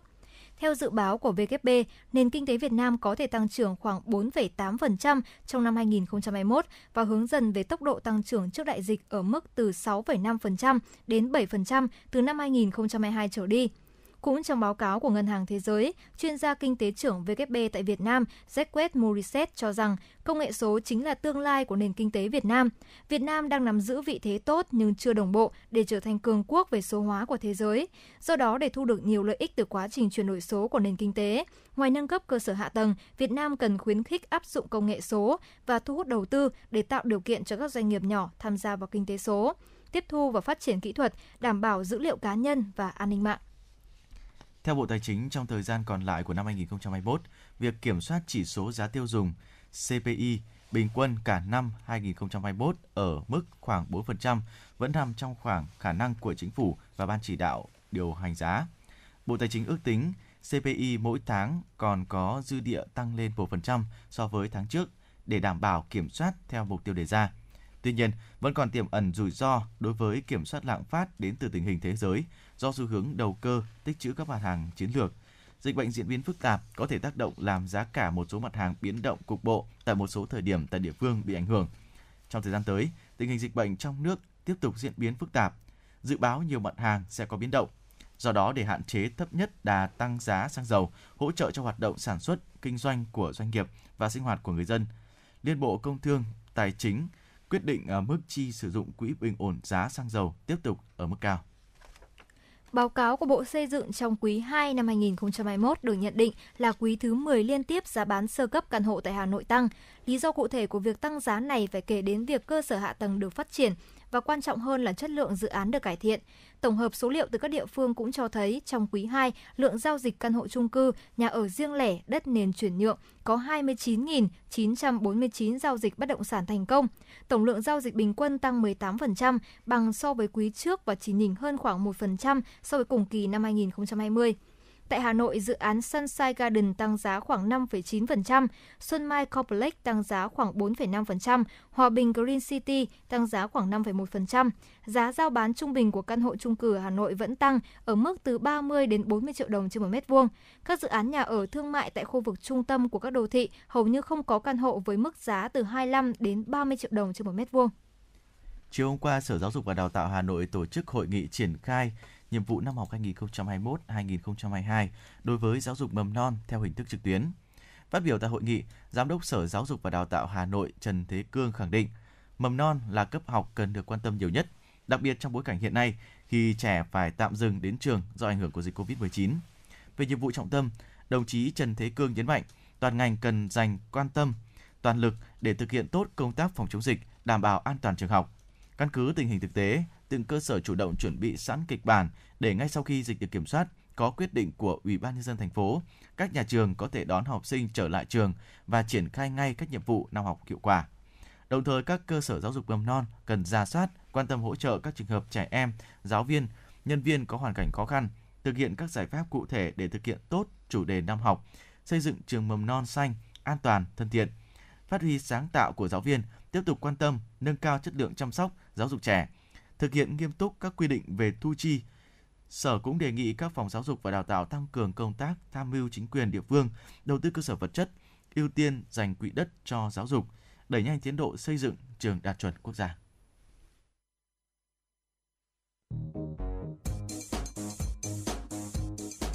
Chuyến bay mang số hiệu FM96 đang chuẩn bị nâng độ cao.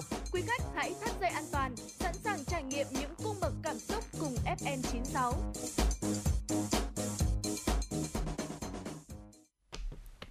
Thưa quý vị thính giả, lịch sử của một dân tộc là nguồn gốc của sự phát triển qua nhiều thế hệ, từ sơ khai đến hiện đại và tạo nên cho con người lòng tự tôn, ý thức bảo vệ dân tộc. Và tiếp theo ngay bây giờ thì có lẽ là chúng ta sẽ cùng quay lại với những tin mà phóng viên chúng tôi vừa cập nhật. Thưa quý vị, ngày hôm qua, Trung tướng Nguyễn Hải Trung, Ủy viên Ban Thường vụ Thành ủy, Giám đốc Công an thành phố Hà Nội đã tới thăm động viên Trung úy Lưu Trường Giang, Công an huyện Mê Linh trong lúc làm nhiệm vụ trực chốt phòng chống dịch COVID-19 đã bị một đối tượng điều khiển xe máy đâm làm vỡ xương bánh chè chân trái, đang điều trị tại bệnh viện Việt Đức. Giám đốc Công an thành phố Hà Nội đã ân cần hỏi thăm, động viên Trung úy Lưu Trường Giang, đồng thời biểu dương tinh thần quyết liệt chống dịch của tổ công tác nói chung, cá nhân Trung úy Lưu Trường Giang nói riêng. Trung tướng Nguyễn Hải Trung đã chỉ đạo Công an huyện Mê Linh tập trung lực lượng lập hồ sơ xử lý nghiêm đối tượng chống người thi hành công vụ, đâm xe máy và Trung úy Lưu Trường Giang tại chốt kiểm soát phòng chống dịch. Sau khi nghe lãnh đạo bệnh viện Việt Đức thông tin, Trung úy Lưu Trường Giang đã được phẫu thuật, sức khỏe ổn định và đang được theo dõi nội trú tại bệnh viện. Giám đốc công an thành phố lưu ý và yêu cầu lực lượng công an thành phố tiếp tục nỗ lực bảo đảm công tác phòng chống dịch tại các chốt. Ngày hôm qua, Cục An toàn Thực phẩm thuộc Bộ Y tế có công văn gửi Sở Y tế các tỉnh, thành phố và Ban Quản lý An toàn Thực phẩm thành phố Hồ Chí Minh, Đà Nẵng và Bắc Ninh. Theo phản ánh của một số phương tiện truyền thông đại chúng, hiện nay nhu cầu phòng chống dịch bệnh của người dân tăng cao. Do đó, một số tổ chức cá nhân lợi dụng bối cảnh dịch COVID-19 diễn biến phức tạp đã có hành vi tự công bố sản phẩm, ghi nhãn quảng cáo sản phẩm có tác dụng kháng virus, kháng COVID-19. Ngay từ đợt dịch đầu tiên cho đến đợt bùng phát dịch COVID-19 lần thứ tư này, Cục An toàn Thực phẩm đã liên tục có các cảnh báo không có loại thực phẩm chức năng nào, gồm thực phẩm bảo vệ sức khỏe, thực phẩm bổ sung, thực phẩm dành cho chế độ ăn đặc biệt, thực phẩm dinh dưỡng y học, có tác dụng chữa bệnh, điều trị bệnh, đặc biệt là điều trị COVID-19 và đã xử lý nhiều tổ chức cá nhân vi phạm về quảng cáo sai quy định để tiếp tục chấn chỉnh các hành vi vi phạm, xử lý nghiêm các tổ chức cá nhân lợi dụng COVID-19 để trục lợi, tránh thiệt hại về sức khỏe và kinh tế của người dân. Cục An toàn thực phẩm đề nghị Sở Y tế các tỉnh thành phố và Ban quản lý An toàn thực phẩm thành phố Hồ Chí Minh, Đà Nẵng, Bắc Ninh giả soát toàn bộ việc tự công bố sản phẩm có thành phần xuyên tâm liên và các sản phẩm ghi công dụng, đối tượng sử dụng liên quan đến phòng, điều trị hoặc chữa được bệnh do COVID-19, bao gồm cả các sản phẩm có tác dụng kháng virus, kháng COVID-19, kháng viêm, phòng chống được virus 19. Ngày hôm qua, Sở Giao thông Vận tải Hà Nội thông báo phân luồng hạn chế phương tiện lưu thông trên các tuyến phố Nguyễn Khuyến, Văn Miếu, Quốc Tử Giám để phục vụ công tác phòng chống dịch COVID-19 trên địa bàn các phường Văn Trương, Văn Miếu, của Đống Đa. Theo đó, từ ngày 24 tháng 8 đến ngày 4 tháng 9, thành phố cấm các phương tiện lưu thông trên các tuyến phố Nguyễn Khuyến, Văn Miếu, Quốc Tử Giám, đoạn từ Trần Quý Cáp đến Văn Miếu, trừ các phương tiện phục vụ phòng chống dịch COVID-19.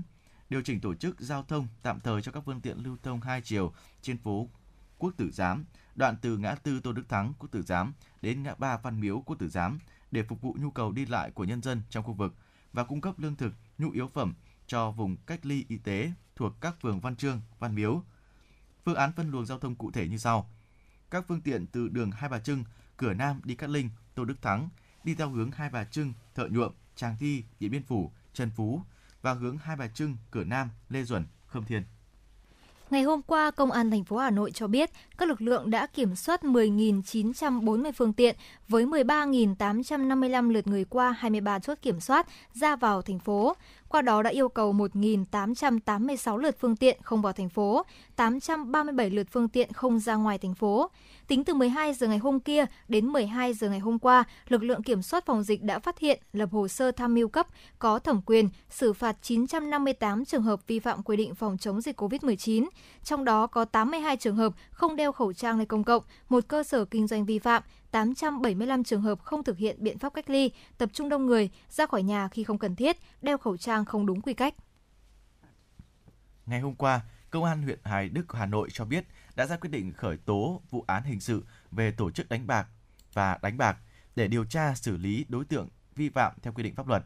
Đồng thời, Công an huyện Hoài Đức lập hồ sơ đề xuất Chủ tịch Ủy ban nhân dân huyện Hoài Đức ra quyết định xử phạt 18 đối tượng do vi phạm quy định về phòng chống dịch COVID-19. Trước đó, qua nắm tình hình, Công an huyện Hoài Đức phát hiện có đông người tụ tập tại nhà bà Nguyễn Thị Thủy, sinh năm 1968, trú tại thôn Thắng Lợi, xã La Phù, trong khi đang thực hiện giãn cách xã hội phòng chống dịch COVID-19. Khoảng 17 giờ 20 ngày 18 tháng 8, các lực lượng thuộc Công an huyện Hoài Đức đã kiểm tra, bắt quả tang 18 đối tượng đang tụ tập đánh bạc dưới hình thức sóc đĩa tại nhà bà Thủy. Qua điều tra xác định, sới bạc trên do Nguyễn Công Quỳnh, sinh năm 1998 là cháu bà Thủy, trú tại xã La Phù, huyện Hoài Đức, đứng ra tổ chức. Các đối tượng bị bắt chủ yếu là thanh niên ở địa phương. Ngoài ra, còn có một đối tượng ở xã Đông La, huyện Hoài Đức và hai đối tượng ở quận Hà Đông. Các đối tượng khai nhận mặc dù biết rõ quy định không được tụ tập đông người trong thời gian giãn cách xã hội phòng chống dịch COVID-19 nhưng vẫn bất chấp tụ tập đánh bạc. Dạ vâng thưa quý vị là ngay bây giờ sau khi chúng ta vừa cùng nhau cập nhật những thông tin vừa rồi thì Hồng Hạnh và Bảo Nhật cũng xin kính mời quý vị thính giả chúng ta hãy cùng nhau lắng nghe ca khúc Phố cổ.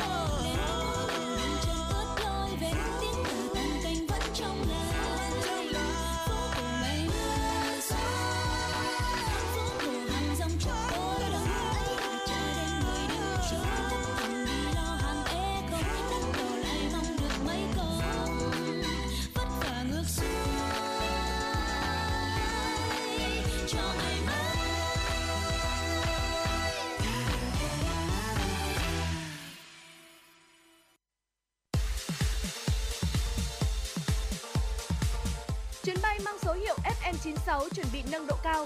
Quý khách hãy thắt dây an toàn, sẵn sàng trải nghiệm những cung bậc cảm xúc cùng FM96.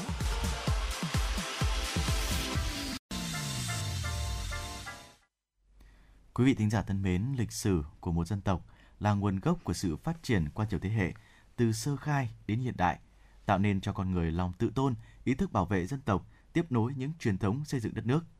Trong những năm qua, công tác giáo dục lịch sử ở nước ta luôn được quan tâm chú trọng, không chỉ giáo dục lịch sử trong nhà trường mà thông qua nhiều hình thức khác đa dạng và phong phú. Sau đây, xin mời quý thính giả sẽ cùng trò chuyện với các vị khách mời của chương trình xoay quanh vấn đề để thiếu nhi yêu lịch sử nước nhà. Kính chào quý vị và các bạn. Thưa quý vị và các bạn, Chủ tịch Hồ Chí Minh đã từng căn dặn dân ta phải biết sử ta cho tường gốc tích nước nhà Việt Nam. Câu nói như nhắc nhở mỗi công dân Việt Nam không thể không biết đến lịch sử nước nhà, một đất nước đã sản sinh ra nhiều anh hùng, danh nhân trong các thời kỳ kháng chiến giành độc lập dân tộc, tạo nên một bề dày lịch sử vang khắp thế giới. Biết sử ta lại càng có ý nghĩa quan trọng trong thời kỳ đất nước bước vào hội nhập. Tuy nhiên, trong thực tế hiện nay, nhiều học sinh không mấy mặn mà với việc học lịch sử, chứ chưa nói đến việc yêu thích. Trong các giai đoạn thi cử, điểm sử luôn nằm trong nhóm các điểm có trung bình thấp. Vậy giải pháp nào để giúp học sinh yêu thích môn lịch sử ngay từ khi các em còn nhỏ, đang ngồi trên ghế nhà trường? Trong chương trình tọa đàm ngày hôm nay của Đài Phát thanh Truyền hình Hà Nội với nội dung Để thiếu nhi yêu thích lịch sử nước nhà, chúng tôi xin được giới thiệu cùng quý vị thính giả các vị khách mời. Xin trân trọng giới thiệu Thạc sĩ Nguyễn Thị Thu Hoan, Phó Giám đốc Bảo tàng Lịch sử Quốc gia. Ông Nguyễn Việt Thắng, Phó Giám đốc Công ty Phát hành sách Đông A. Cô giáo Vũ Kim Chi, giáo viên trường tiểu học Trung Sơn Trầm, Sơn Tây Hà Nội. Và một vị khách mời nhí trong chương trình hôm nay, em Chu Thủy Linh, học sinh lớp 5A, trường tiểu học Trung Sơn Trầm, Sơn Tây Hà Nội. Thay mặt ekip thực hiện chương trình, chúng tôi xin được cảm ơn các vị khách mời đã nhận lời mời tham gia buổi tọa đàm hôm nay. Thưa quý thính giả, thưa các vị khách mời, lịch sử của một dân tộc là nguồn gốc của sự phát triển qua nhiều thế hệ, tạo nên cho con người lòng tự tôn, ý thức bảo vệ dân tộc và tiếp nối những truyền thống xây dựng đất nước. Do vậy, công tác giáo dục lịch sử ở nước ta luôn được quan tâm, chú trọng, không chỉ giáo dục lịch sử trong nhà trường mà còn thông qua nhiều hình thức khác nhau, đa dạng, phong phú. Và câu hỏi đầu tiên chúng tôi xin dành cho thạc sĩ Nguyễn Thị Thu Hoan ạ. Thưa bà, Bảo tàng Lịch sử Quốc gia hiện đang lưu giữ và trưng bày giới thiệu lịch sử Việt Nam từ thời kỳ tiền sử cho đến ngày nay thông qua hệ thống tài liệu hiện vật vô cùng đồ sộ, quý giá, trong đó thì có nhiều hiện vật là bảo vật quốc gia. Bà có thể cho biết hàng năm thì bảo tàng đã có số lượng khách tới tham quan như thế nào và trong đó thì tỷ lệ khách là học sinh chiếm bao nhiêu phần trăm và bà có thể đánh giá thực trạng lớp trẻ hiện nay đang quan tâm đến lịch sử Việt Nam ở mức độ nào ạ? Xin chào quý thính giả Đài Phát thanh Truyền hình Hà Nội. Bảo tàng Lịch sử Quốc gia hiện nay được thành lập vào năm 2011 trên cơ sở sáp nhập Bảo tàng Lịch sử Việt Nam và Bảo tàng Cách mạng Việt Nam. Hàng năm, bảo tàng đón khoảng 150.000 đến 200.000 lượt du khách trong và ngoài nước đến tham quan, trong đó chủ yếu là học sinh, sinh viên, chiếm khoảng 50%. Trong số những bạn trẻ tham quan học tập tại bảo tàng hoặc tham gia các chương trình giáo dục của Bảo tàng Lịch sử Quốc gia, thì hầu hết đều rất yêu thích tìm hiểu lịch sử, đặc biệt là sau những buổi tham quan. Thậm chí có những bạn từ đó còn có đam mê tìm hiểu lịch sử. Điều đó cho thấy không phải lớp trẻ không hoặc ít quan tâm đến lịch sử, mà là chúng ta, ít nhất là các cơ quan, đơn vị có chức năng, nhiệm vụ thực hiện giáo dục, truyền bá lịch sử, chưa thực hiện đồng bộ, hiệu quả các phương pháp, giải pháp giúp lớp trẻ yêu thích tìm hiểu lịch sử một lĩnh vực hay là môn học mà lớp trẻ thường chia sẻ rằng rất thích nhưng lại rất khó này qua nghiên cứu thực tiễn cho thấy khi nhà trường tổ chức một buổi ngoại khóa cho khoảng 500 đến 1.000 học sinh tham quan Bảo tàng Lịch sử Quốc gia trong vòng 2 đến 3 tiếng với hình thức nghe hướng dẫn viên giới thiệu, thường là một hướng dẫn viên cho nhóm khoảng 50 đến 100 học sinh.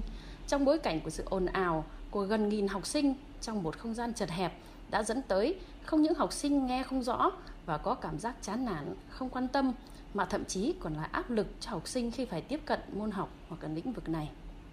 Trong khi đó, cũng nhà trường đó tổ chức cho học sinh học môn lịch sử, nhưng dưới hình thức nhà trường cùng với bảo tàng phối hợp tổ chức các lớp học với số lượng học sinh vừa đủ khoảng 50 đến 100 học sinh trên một buổi với chương trình, nội dung và các hoạt động chơi cụ thể được xây dựng bài bản, khoa học, phù hợp từng đối tượng thì kết quả là học sinh rất hứng thú và mong muốn tiếp tục được tham gia, tìm hiểu và yêu thích môn học hoặc là lĩnh vực này hơn.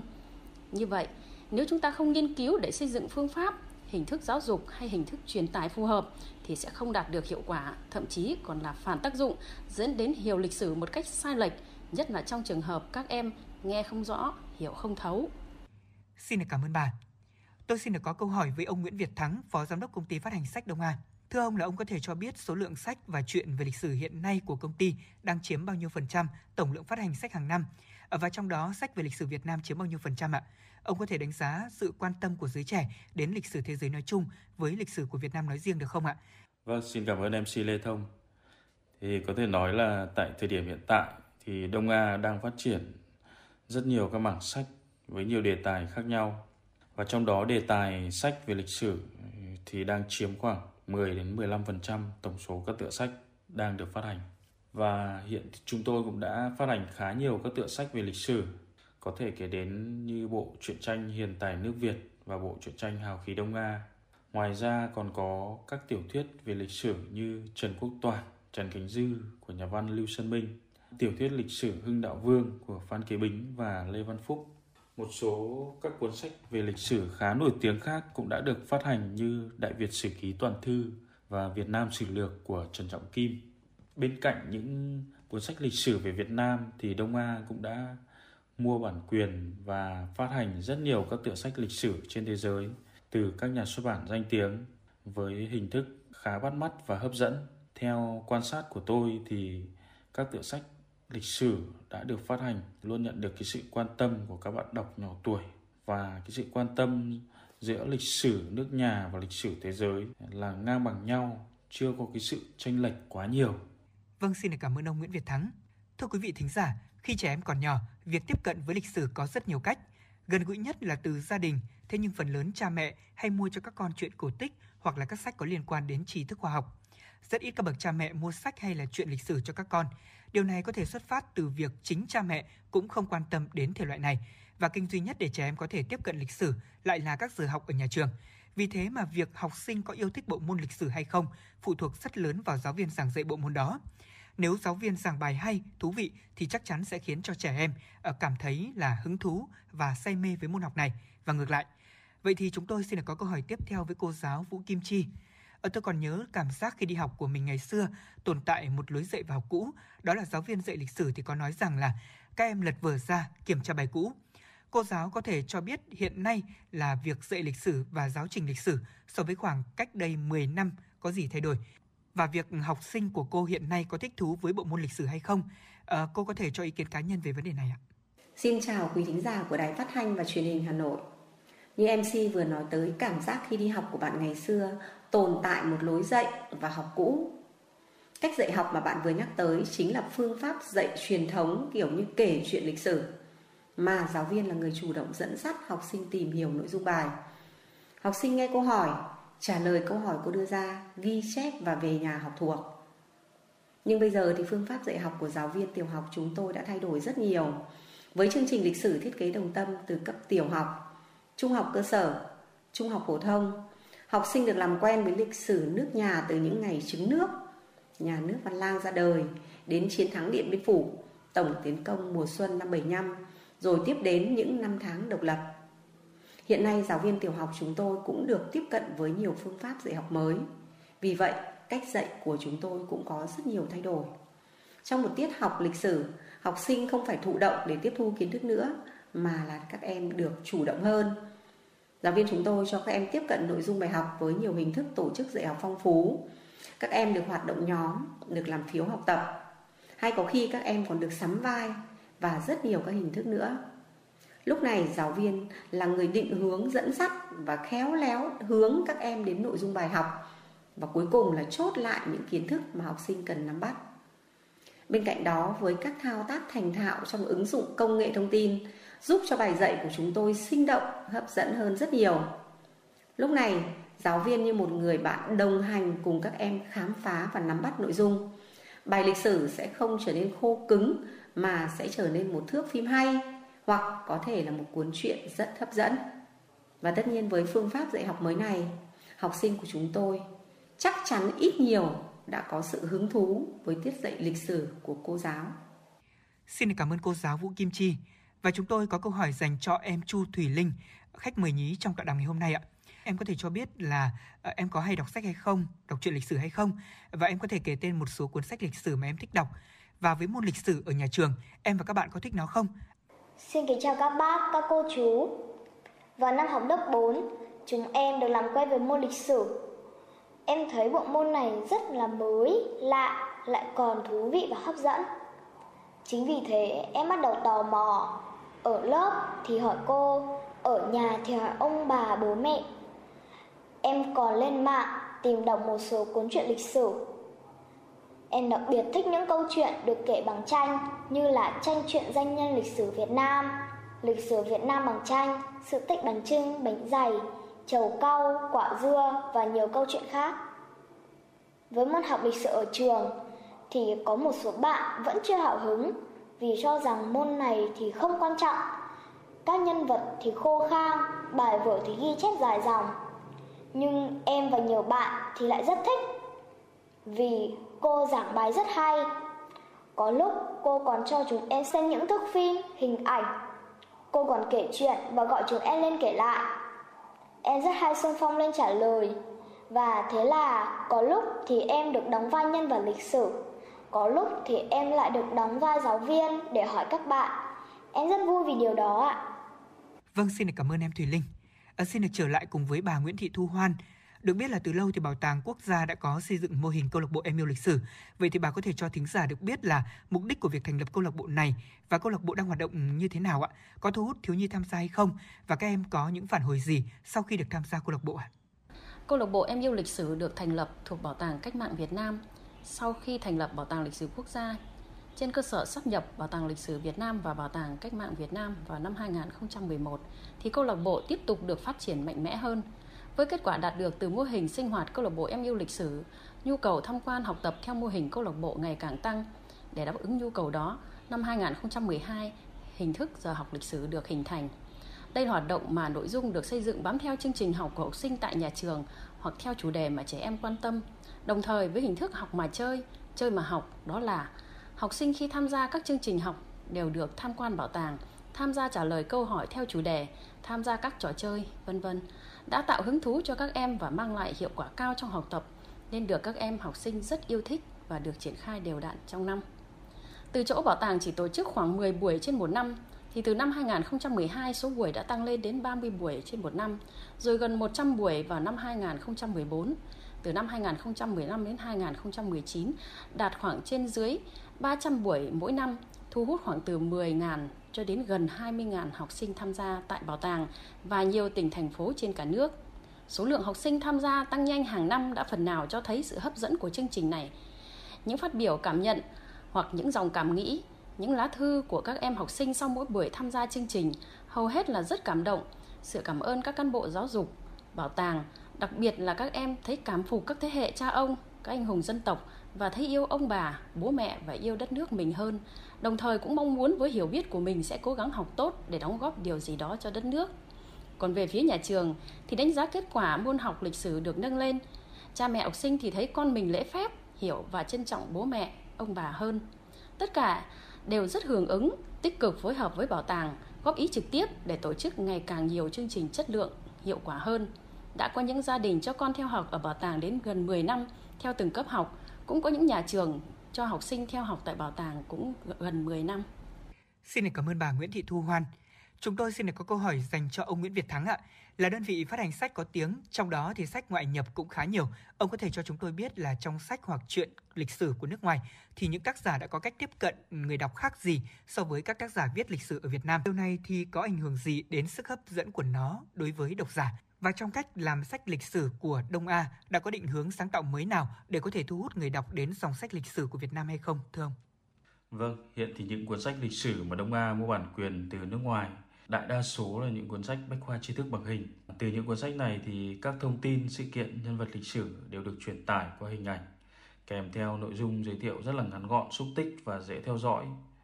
Những cuốn sách như vậy thì theo tôi là rất hấp dẫn người đọc. Hiện nay thì cái cách làm sách trong nước cũng đã có những bước tiến rất là lớn, tiệm cận với cả cách làm sách của nước ngoài. Các đơn vị xuất bản trong nước cũng đã có cái cách tổ chức bản thảo mới phù hợp hơn với thị hiếu của bạn đọc Ngày nay thì có nhiều bộ truyện tranh lịch sử hay kể chuyện lịch sử qua tranh cũng như các tiểu thuyết lịch sử cũng đã được xuất bản rất là nhiều. Như Đông A thì đã ấn hành hai bộ truyện tranh cho thiếu nhi là Hào khí Đông A và Hiền tài nước Việt. Đây là những bộ truyện tranh có hình vẽ rất là sinh động, bắt mắt. Nội dung thì cực kỳ ngắn gọn và phù hợp với độ tuổi tiếp cận của các em. Các tiểu thuyết lịch sử do Đông A phát hành thì đều đã có minh họa, như họa sĩ Thành Phong minh họa cho hai tiểu thuyết lịch sử của nhà văn Lưu Xuân Minh, đó là Trần Quốc Toản và Trần Kính Dư. Họa sĩ Phạm Ngọc Tân minh họa cho tiểu thuyết Hưng Đạo Vương của Phan Kế Bính và Lê Văn Phúc. Các minh họa này theo tôi thì sẽ giúp bạn đọc dễ tưởng tượng ra không khí của câu chuyện, hình dung ra các nhân vật được đề cập đến trong truyện và cũng từ đó thì sẽ thích thú hơn khi theo dõi được ờ, cái mạch truyện. Gần đây nhất thì cuốn như cuốn Việt Nam sử lược mà chúng tôi xuất bản đã có rất nhiều các minh họa từ các nguồn tranh dân gian, từ bảo tàng và các tư liệu sách báo xưa. Việc xuất bản sách có minh họa là định hướng ngay từ ban đầu của chúng tôi nên đối với dòng sách lịch sử, điều này sẽ góp phần thu hút bạn đọc nhiều hơn nữa. Vâng, xin cảm ơn ông Nguyễn Việt Thắng. Thưa quý vị và các bạn, một dân tộc sẽ là con số 0 nếu mất đi lịch sử của mình. Chính lịch sử mang trong nó vận mệnh lớn lao, những chất chứa hơn 4.000 năm để làm điểm tựa cho dân tộc ta vững bước đi tới tương lai. Môn học lịch sử thì không chỉ dạy sự kiện, đó còn là môn khoa học nuôi dưỡng niềm tự hào dân tộc, tình yêu quê hương đất nước. Thế nhưng mà nếu chúng ta khiến lịch sử trở thành một môn học để các em học sinh phải học thuộc các sự kiện thì nó lại trở thành một môn học khô khan và hãi hùng. Ở tôi xin được có câu hỏi tiếp theo với cô giáo Vũ Kim Chi. Thưa cô là để bộ môn lịch sử được hấp dẫn hơn với các em học sinh, chúng ta cần có những thay đổi gì trong cách dạy học và ngoài việc học trên lớp thì nhà trường cần thêm các hoạt động gì để có thể giúp các em học sinh thêm yêu và tìm đến môn lịch sử nước nhà? Theo tôi, để bộ môn lịch sử được hấp dẫn hơn với các em học sinh, người giáo viên phải linh hoạt trong thực tế giảng dạy, phải thay đổi ngay chính tư duy của mình, phải thật chủ động và thật cởi mở. Thứ nhất, phải tạo hứng thú cho học sinh ngay từ phút đầu giờ bằng các hình thức khởi động phong phú như trò chơi hay đơn giản là một bức tranh, một câu nói, một câu hát. Bất cứ một hình thức nào mà tạo được cái không khí vui vẻ nhất đầu buổi học và gắn được vào nội dung bài thì rất là tốt. Thứ hai là phải linh hoạt trong các cách sử dụng các kỹ thuật dạy học tích cực như là kỹ thuật chia nhóm, kỹ thuật giao nhiệm vụ, kỹ thuật đưa ra tình huống có vấn đề, kỹ thuật đặt câu hỏi, kỹ thuật khăn trải bàn, vân vân để học sinh có thể tiếp cận kiến thức một cách tự nhiên nhất. Thứ ba là cho phép học sinh ghi nhớ nội dung bằng các cách ghi chép riêng, có thể như bản đồ tư duy. Thứ tư là trong các giờ sinh hoạt chuyên môn thì giáo viên nên chủ động và mạnh dạn chia sẻ với đồng nghiệp những hình thức và phương pháp dạy học trong một giờ lịch sử mà mình đã thực hành và mình thấy là nó linh hoạt và có hiệu quả ví dụ như là dạy học lịch sử bằng trải nghiệm thực tế tại các di tích lịch sử ở quê hương, dạy học lịch sử bằng âm thanh, hình ảnh và những thước phim minh họa, dạy học lịch sử bằng trò chơi, dạy học lịch sử bằng thi viết, giới thiệu, thi kể về nhân vật lịch sử hay dạy học lịch sử bằng trò chơi dân gian và các hoạt động văn hóa dân gian khác. Để cùng nhau trao đổi và kết hợp tổ chức cho học sinh có một giờ lịch sử phù hợp, hiệu quả nhất bên cạnh đó thì theo tôi, việc ủng hộ của nhà trường thì cũng rất là quan trọng. Ví dụ tổ chức nói chuyện ngoại khóa với các khách mời là những người hiểu biết về lịch sử hoặc có thể là những giáo sư về sử học hoặc là có thể tham quan bằng trải nghiệm thực tế các di tích lịch sử ở quê hương. Ví dụ như quê hương tôi là sơn tây, là đất của hai vua vua ngô quyền và vua phùng hưng.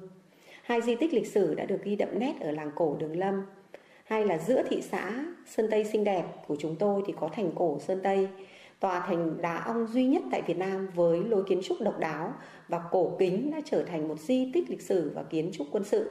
Vậy thì việc tổ chức một buổi trải nghiệm thực tế theo tôi không đơn thuần chỉ là thay đổi không khí của một giờ học lịch sử, mà hơn hết đó là học sinh được tiếp cận các kiến thức về lịch sử một cách tự nhiên nhất. Từ đó sẽ tạo hứng thú cho học sinh ở các giờ lịch sử tiếp theo Lúc này vai trò tổ chức của nhà trường là hết sức cần thiết. Khi đã tổ chức được các hoạt động ngoại khóa như trên, lại bằng trải nghiệm thực tế tại các di tích lịch sử ở quê hương mình, thì tôi tin chắc rằng các em học sinh của tôi, của các bạn, của các đồng nghiệp sẽ thêm yêu và tìm đến với môn lịch sử nước nhà. Xin được cảm ơn cô giáo Kim Chi. Ở trở lại với khách mời nhí của chúng ta, em Chu Thủy Linh, Em có thể cho mọi người biết là em thích nhất câu chuyện lịch sử nào của nước ta và em mong muốn là giờ học lịch sử ở nhà trường sẽ được thay đổi theo hình thức như thế nào ạ? Em thích rất nhiều câu chuyện lịch sử Việt Nam. Một trong số đó là câu chuyện về Ngô Quyền trong bài Chiến thắng Bạch Đằng do Ngô Quyền lãnh đạo năm 938. Và em thích ông với các câu chuyện kể về ông cũng bởi một lý do hơi cá nhân. Hiện nay, Lăng Ngô Quyền vẫn còn ở xã Đường Lâm, thị xã Sơn Tây, Hà Nội, nơi mà em và gia đình đang sinh sống. Em rất tự hào về điều đó. Ngoài câu chuyện về Ngô Quyền thì có rất nhiều câu chuyện lịch sử mà em đã được học trong sách giáo khoa từ thời chống giặc phong kiến đến thời kháng chiến chống Pháp, Mỹ đã để lại trong em nhiều bài học về lòng yêu nước, về quá trình đấu tranh, hy sinh giành độc lập của dân tộc và điều đó luôn nhắc nhở em phải trân trọng lịch sử và giữ gìn lịch sử đó. Em mong muốn giờ học lịch sử ở nhà trường sẽ có nhiều hình thức phong phú hơn. Ngoài các bài giảng của cô trên lớp, chúng em muốn được đi tham quan thực tế, muốn được nghe nói chuyện lịch sử ở các buổi ngoại khóa do các cựu chiến binh hay nhà giáo sư sử học nói chuyện thì càng tốt ạ. Xin được cảm ơn những chia sẻ của Thùy Linh. À, thưa quý vị và các bạn, trong bối cảnh Internet, mạng xã hội đang phát triển rầm rộ như hiện nay, chúng ta càng có thêm nhiều cơ hội để tiếp cận với thông tin, các nguồn dữ liệu về mọi kiến thức, trong đó có khoa học và lịch sử. Và đây cũng chính là cơ hội để lịch sử đến với công chúng nói chung và lớp trẻ nói riêng bằng nhiều con đường, nhiều kênh khác nhau. Chúng tôi xin là có câu hỏi với bà Nguyễn Thị Thu Hoan. Thưa bà, trong thời đại 4.0, bảo tàng đã áp dụng công nghệ như thế nào để tiếp cận tốt hơn đối với công chúng, đặc biệt là lớp trẻ? À, bà có thể cho biết ý kiến của mình về việc là chúng ta nên có những giải pháp nào để thế hệ trẻ Việt Nam có hứng thú với môn học lịch sử, tìm hiểu về nguồn cội của dân tộc Việt Nam. Từ đó các em có thể kế thừa và có ý thức trong việc phát huy truyền thống của ông cha ta trong việc xây dựng bảo vệ đất nước ạ. Không phải đến khi dịch COVID-19 bùng phát thì bảo tàng mới ứng dụng công nghệ trong hoạt động giới thiệu bảo tàng, đặc biệt là hoạt động giáo dục mà từ năm 2019 trên cơ sở nhận thức xu hướng phát triển của các bảo tàng hiện đại cũng như những kinh nghiệm học hỏi từ các chuyên gia, đồng nghiệp trong và ngoài nước. Cùng với đó là cơ hội tiếp cận dự án của công ty Microsoft Việt Nam FPT. Bảo tàng đã phối hợp với công ty tổ chức thử nghiệm chương trình học lịch sử online cho học sinh trường trung học cơ sở Vinschool. Tuy nhiên, đến năm 2020, khi dịch bệnh COVID-19 bùng phát, trong thời gian thực hiện giãn cách xã hội, bảo tàng tạm dừng hoạt động đón khách thì đó lại là cú hích quan trọng để bảo tàng quyết tâm thực hiện mạnh mẽ hơn. Để kịp thời thích ứng với bối cảnh dịch bệnh, bảo tàng đã chủ động điều chỉnh hướng hoạt động, trong đó tăng cường ứng dụng công nghệ trong hoạt động giới thiệu trưng bày, đặc biệt là chương trình giáo dục dưới hình thức giờ học lịch sử online qua ứng dụng Zoom. Đã tạo sân chơi trí tuệ bổ ích, cung cấp cho các em học sinh những kiến thức, câu chuyện, thông tin về lịch sử, về những tấm gương anh hùng, sự kiện lịch sử, góp phần quảng bá, giới thiệu di sản văn hóa, giá trị truyền thống lịch sử, khơi dậy ở thế hệ trẻ niềm tự hào dân tộc với những nội dung các buổi học được xây dựng theo chương trình học của học sinh hoặc theo chủ đề mà học sinh yêu thích thông qua tài liệu hiện vật của bảo tàng kết hợp với tư liệu lịch sử. Giờ học lịch sử online miễn phí được thực hiện từ tháng 7 năm 2020 đã thu hút nhiều học sinh tham gia. Tính đến hết tháng 7 năm 2021, bảo tàng đã tổ chức được 2.202 buổi học với 3.500 học sinh tham gia gồm các đối tượng học sinh lớp 2, 3, 4, 5 và 6. Trong đó có cả một số học sinh Việt Nam sinh sống tại nước ngoài. Có thể nói rằng, Bảo tàng Lịch sử Quốc gia là bảo tàng đầu tiên và duy nhất cho đến nay tổ chức hình thức giáo dục này và đạt hiệu quả ngày càng thu hút trẻ em tham gia. Tuy nhiên, để công chúng, đặc biệt là thế hệ trẻ thuận lợi trong việc tiếp cận với bảo tàng thì không chỉ có chương trình giáo dục online mà còn có các hình thức khác mà bảo tàng đang thực hiện như thuyết minh tự động, audio guide và quét mã QR xây dựng bảo tàng ảo 3D giới thiệu trưng bày thường trực hoặc chuyên đề, video clip giới thiệu trưng bày chuyên đề, tham quan trưng bày trực tuyến, today online, hoạt động trải nghiệm tương tác ứng dụng công nghệ. Về giải pháp để thế hệ trẻ có hứng thú với môn học lịch sử, tìm hiểu về cội nguồn dân tộc Việt Nam thì đây là câu hỏi lớn. Có rất nhiều vấn đề đặt ra và nhiều giải pháp thực hiện. Tuy nhiên, trong khuôn khổ của chủ đề này, tôi xin nêu hai giải pháp cơ bản xuất phát từ thực tiễn hoạt động của Bảo tàng Lịch sử Quốc gia thời gian qua. Trước hết là giải pháp về con người. Đây là giải pháp quan trọng hàng đầu. Có thể nói, sự thành công của các chương trình giáo dục bảo tàng phần lớn là nhờ sự đam mê, tâm huyết, nhiệt tình, nghiêm túc của các, các cán bộ giáo dục. Tuy nhiên, để đạt được hiệu quả cao hơn trước những yêu cầu luôn phải đổi mới chương trình thu hút lớp trẻ tham gia thì việc đào tạo nâng cao trình độ cho cán bộ giáo dục về cả chuyên môn, nghiệp vụ và kỹ năng mềm. Về phía nhà trường cũng vậy, cần phải từng bước hạn chế tình trạng dạy hoặc làm cho xong. Còn về phía gia đình thì sự tham gia của phụ huynh vào việc định hướng cho con đọc sách gì, quan tâm đến vấn đề gì và lợi ích của chúng ra sao là rất quan trọng bởi những định hướng, hành động, suy nghĩ, chia sẻ của phụ huynh hàng ngày sẽ có tác dụng như mưa dầm thấm lâu. Giải pháp thứ hai là về phương pháp tiếp cận là phải dựa trên cơ sở nhu cầu, tâm lý, xu hướng phát triển của lớp trẻ để xây dựng nội dung, hình thức, chương trình, thậm chí là lựa chọn cán bộ thực hiện phù hợp. Không nên xây dựng nội dung chương trình trên cơ sở duy ý chí, không nên tham truyền đạt quá nhiều nội dung để biến học sinh thành nhà sử học. Công chúng được trực tiếp quan sát hiện vật gốc sẽ mang lại cảm xúc lịch sử. Về hình thức, không tiếp cận dưới góc độ có gì truyền đạt đó, hoạt động tĩnh nhiều hơn động. Chương trình luôn phải được đổi mới về nội dung và hình thức. Các chương trình phải được xây dựng để học sinh học thường xuyên, liên tục, lâu dài ở bảo tàng theo từng cấp độ, lứa tuổi chứ không chỉ hoàn toàn theo sự kiện hay kỳ cuộc. Với chức năng giáo dục của mình, các chương trình giáo dục của bảo tàng cũng cần phải có tính định hướng cho công chúng hướng tới những giá trị chân, thiện, mỹ hay những chân giá trị cốt lõi. Bên cạnh đó là các giải pháp khác như tăng cường phối hợp với nhà trường, các phụ huynh học sinh để tạo điều kiện, môi trường tốt nhất cho trẻ em được tiếp cận với di sản, lịch sử, tăng cường ứng dụng công nghệ, đa dạng hóa hoạt động trưng bày, giới thiệu trưng bày, mở rộng kết nối hệ thống mạng lưới bảo tàng, di tích để xây dựng các chương trình giáo dục di sản toàn diện, sinh động, hấp dẫn hơn. Và tất cả các giải pháp đó cần phải được tiến hành một cách đồng bộ, có hệ thống thì mới có thể đạt hiệu quả cao nhất. Vâng, xin cảm ơn bà Nguyễn Thị Thu Hoan. Thưa quý vị thính giả, lịch sử của một dân tộc là nguồn gốc của sự phát triển qua nhiều thế hệ, từ sơ khai đến hiện đại, tạo nên cho con người lòng tự tôn, ý thức bảo vệ dân tộc, tiếp nối những truyền thống xây dựng đất nước. Do vậy, công tác giáo dục lịch sử đến thế hệ trẻ của nước ta cần được các cấp các ngành quan tâm chú trọng, không chỉ giáo dục lịch sử trong nhà trường mà còn phải thông qua nhiều hình thức khác nhau, đa dạng phong phú hơn, góp phần nâng cao ý thức giữ gìn lịch sử của dân tộc của thế hệ trẻ nhằm chống lại các thế lực thù địch đang tìm cách xâm nhập vào ý thức hệ của lớp trẻ nước ta hiện nay. Ở một lần nữa chúng tôi xin cảm ơn các vị khách mời đã tham gia buổi tọa đàm ngày hôm nay của Đài Phát thanh Truyền hình Hà Nội. Xin kính chào tạm biệt và hẹn gặp lại quý vị thính giả ở những chương trình tiếp theo. Quý vị thính giả thân mến, quý vị vừa nghe chương trình à, Chuyển động Hà Nội trưa được phát trực tiếp trên tần số FM 96 MHz của Đài Phát thanh và Truyền hình Hà Nội. Chương trình được thực hiện bởi ekip chịu trách nhiệm sản xuất Phó Tổng giám đốc Nguyễn Tiến Dũng, chỉ đạo nội dung Lê Xuân Luyến, biên tập viên Hồng Thủy, thư ký chương trình Mai Liên, phát thanh viên Bảo Nhật, Hồng Hạnh cùng kỹ thuật viên Bích Hoa thực hiện. Xin chào và hẹn gặp lại quý vị trong những chương trình lần sau.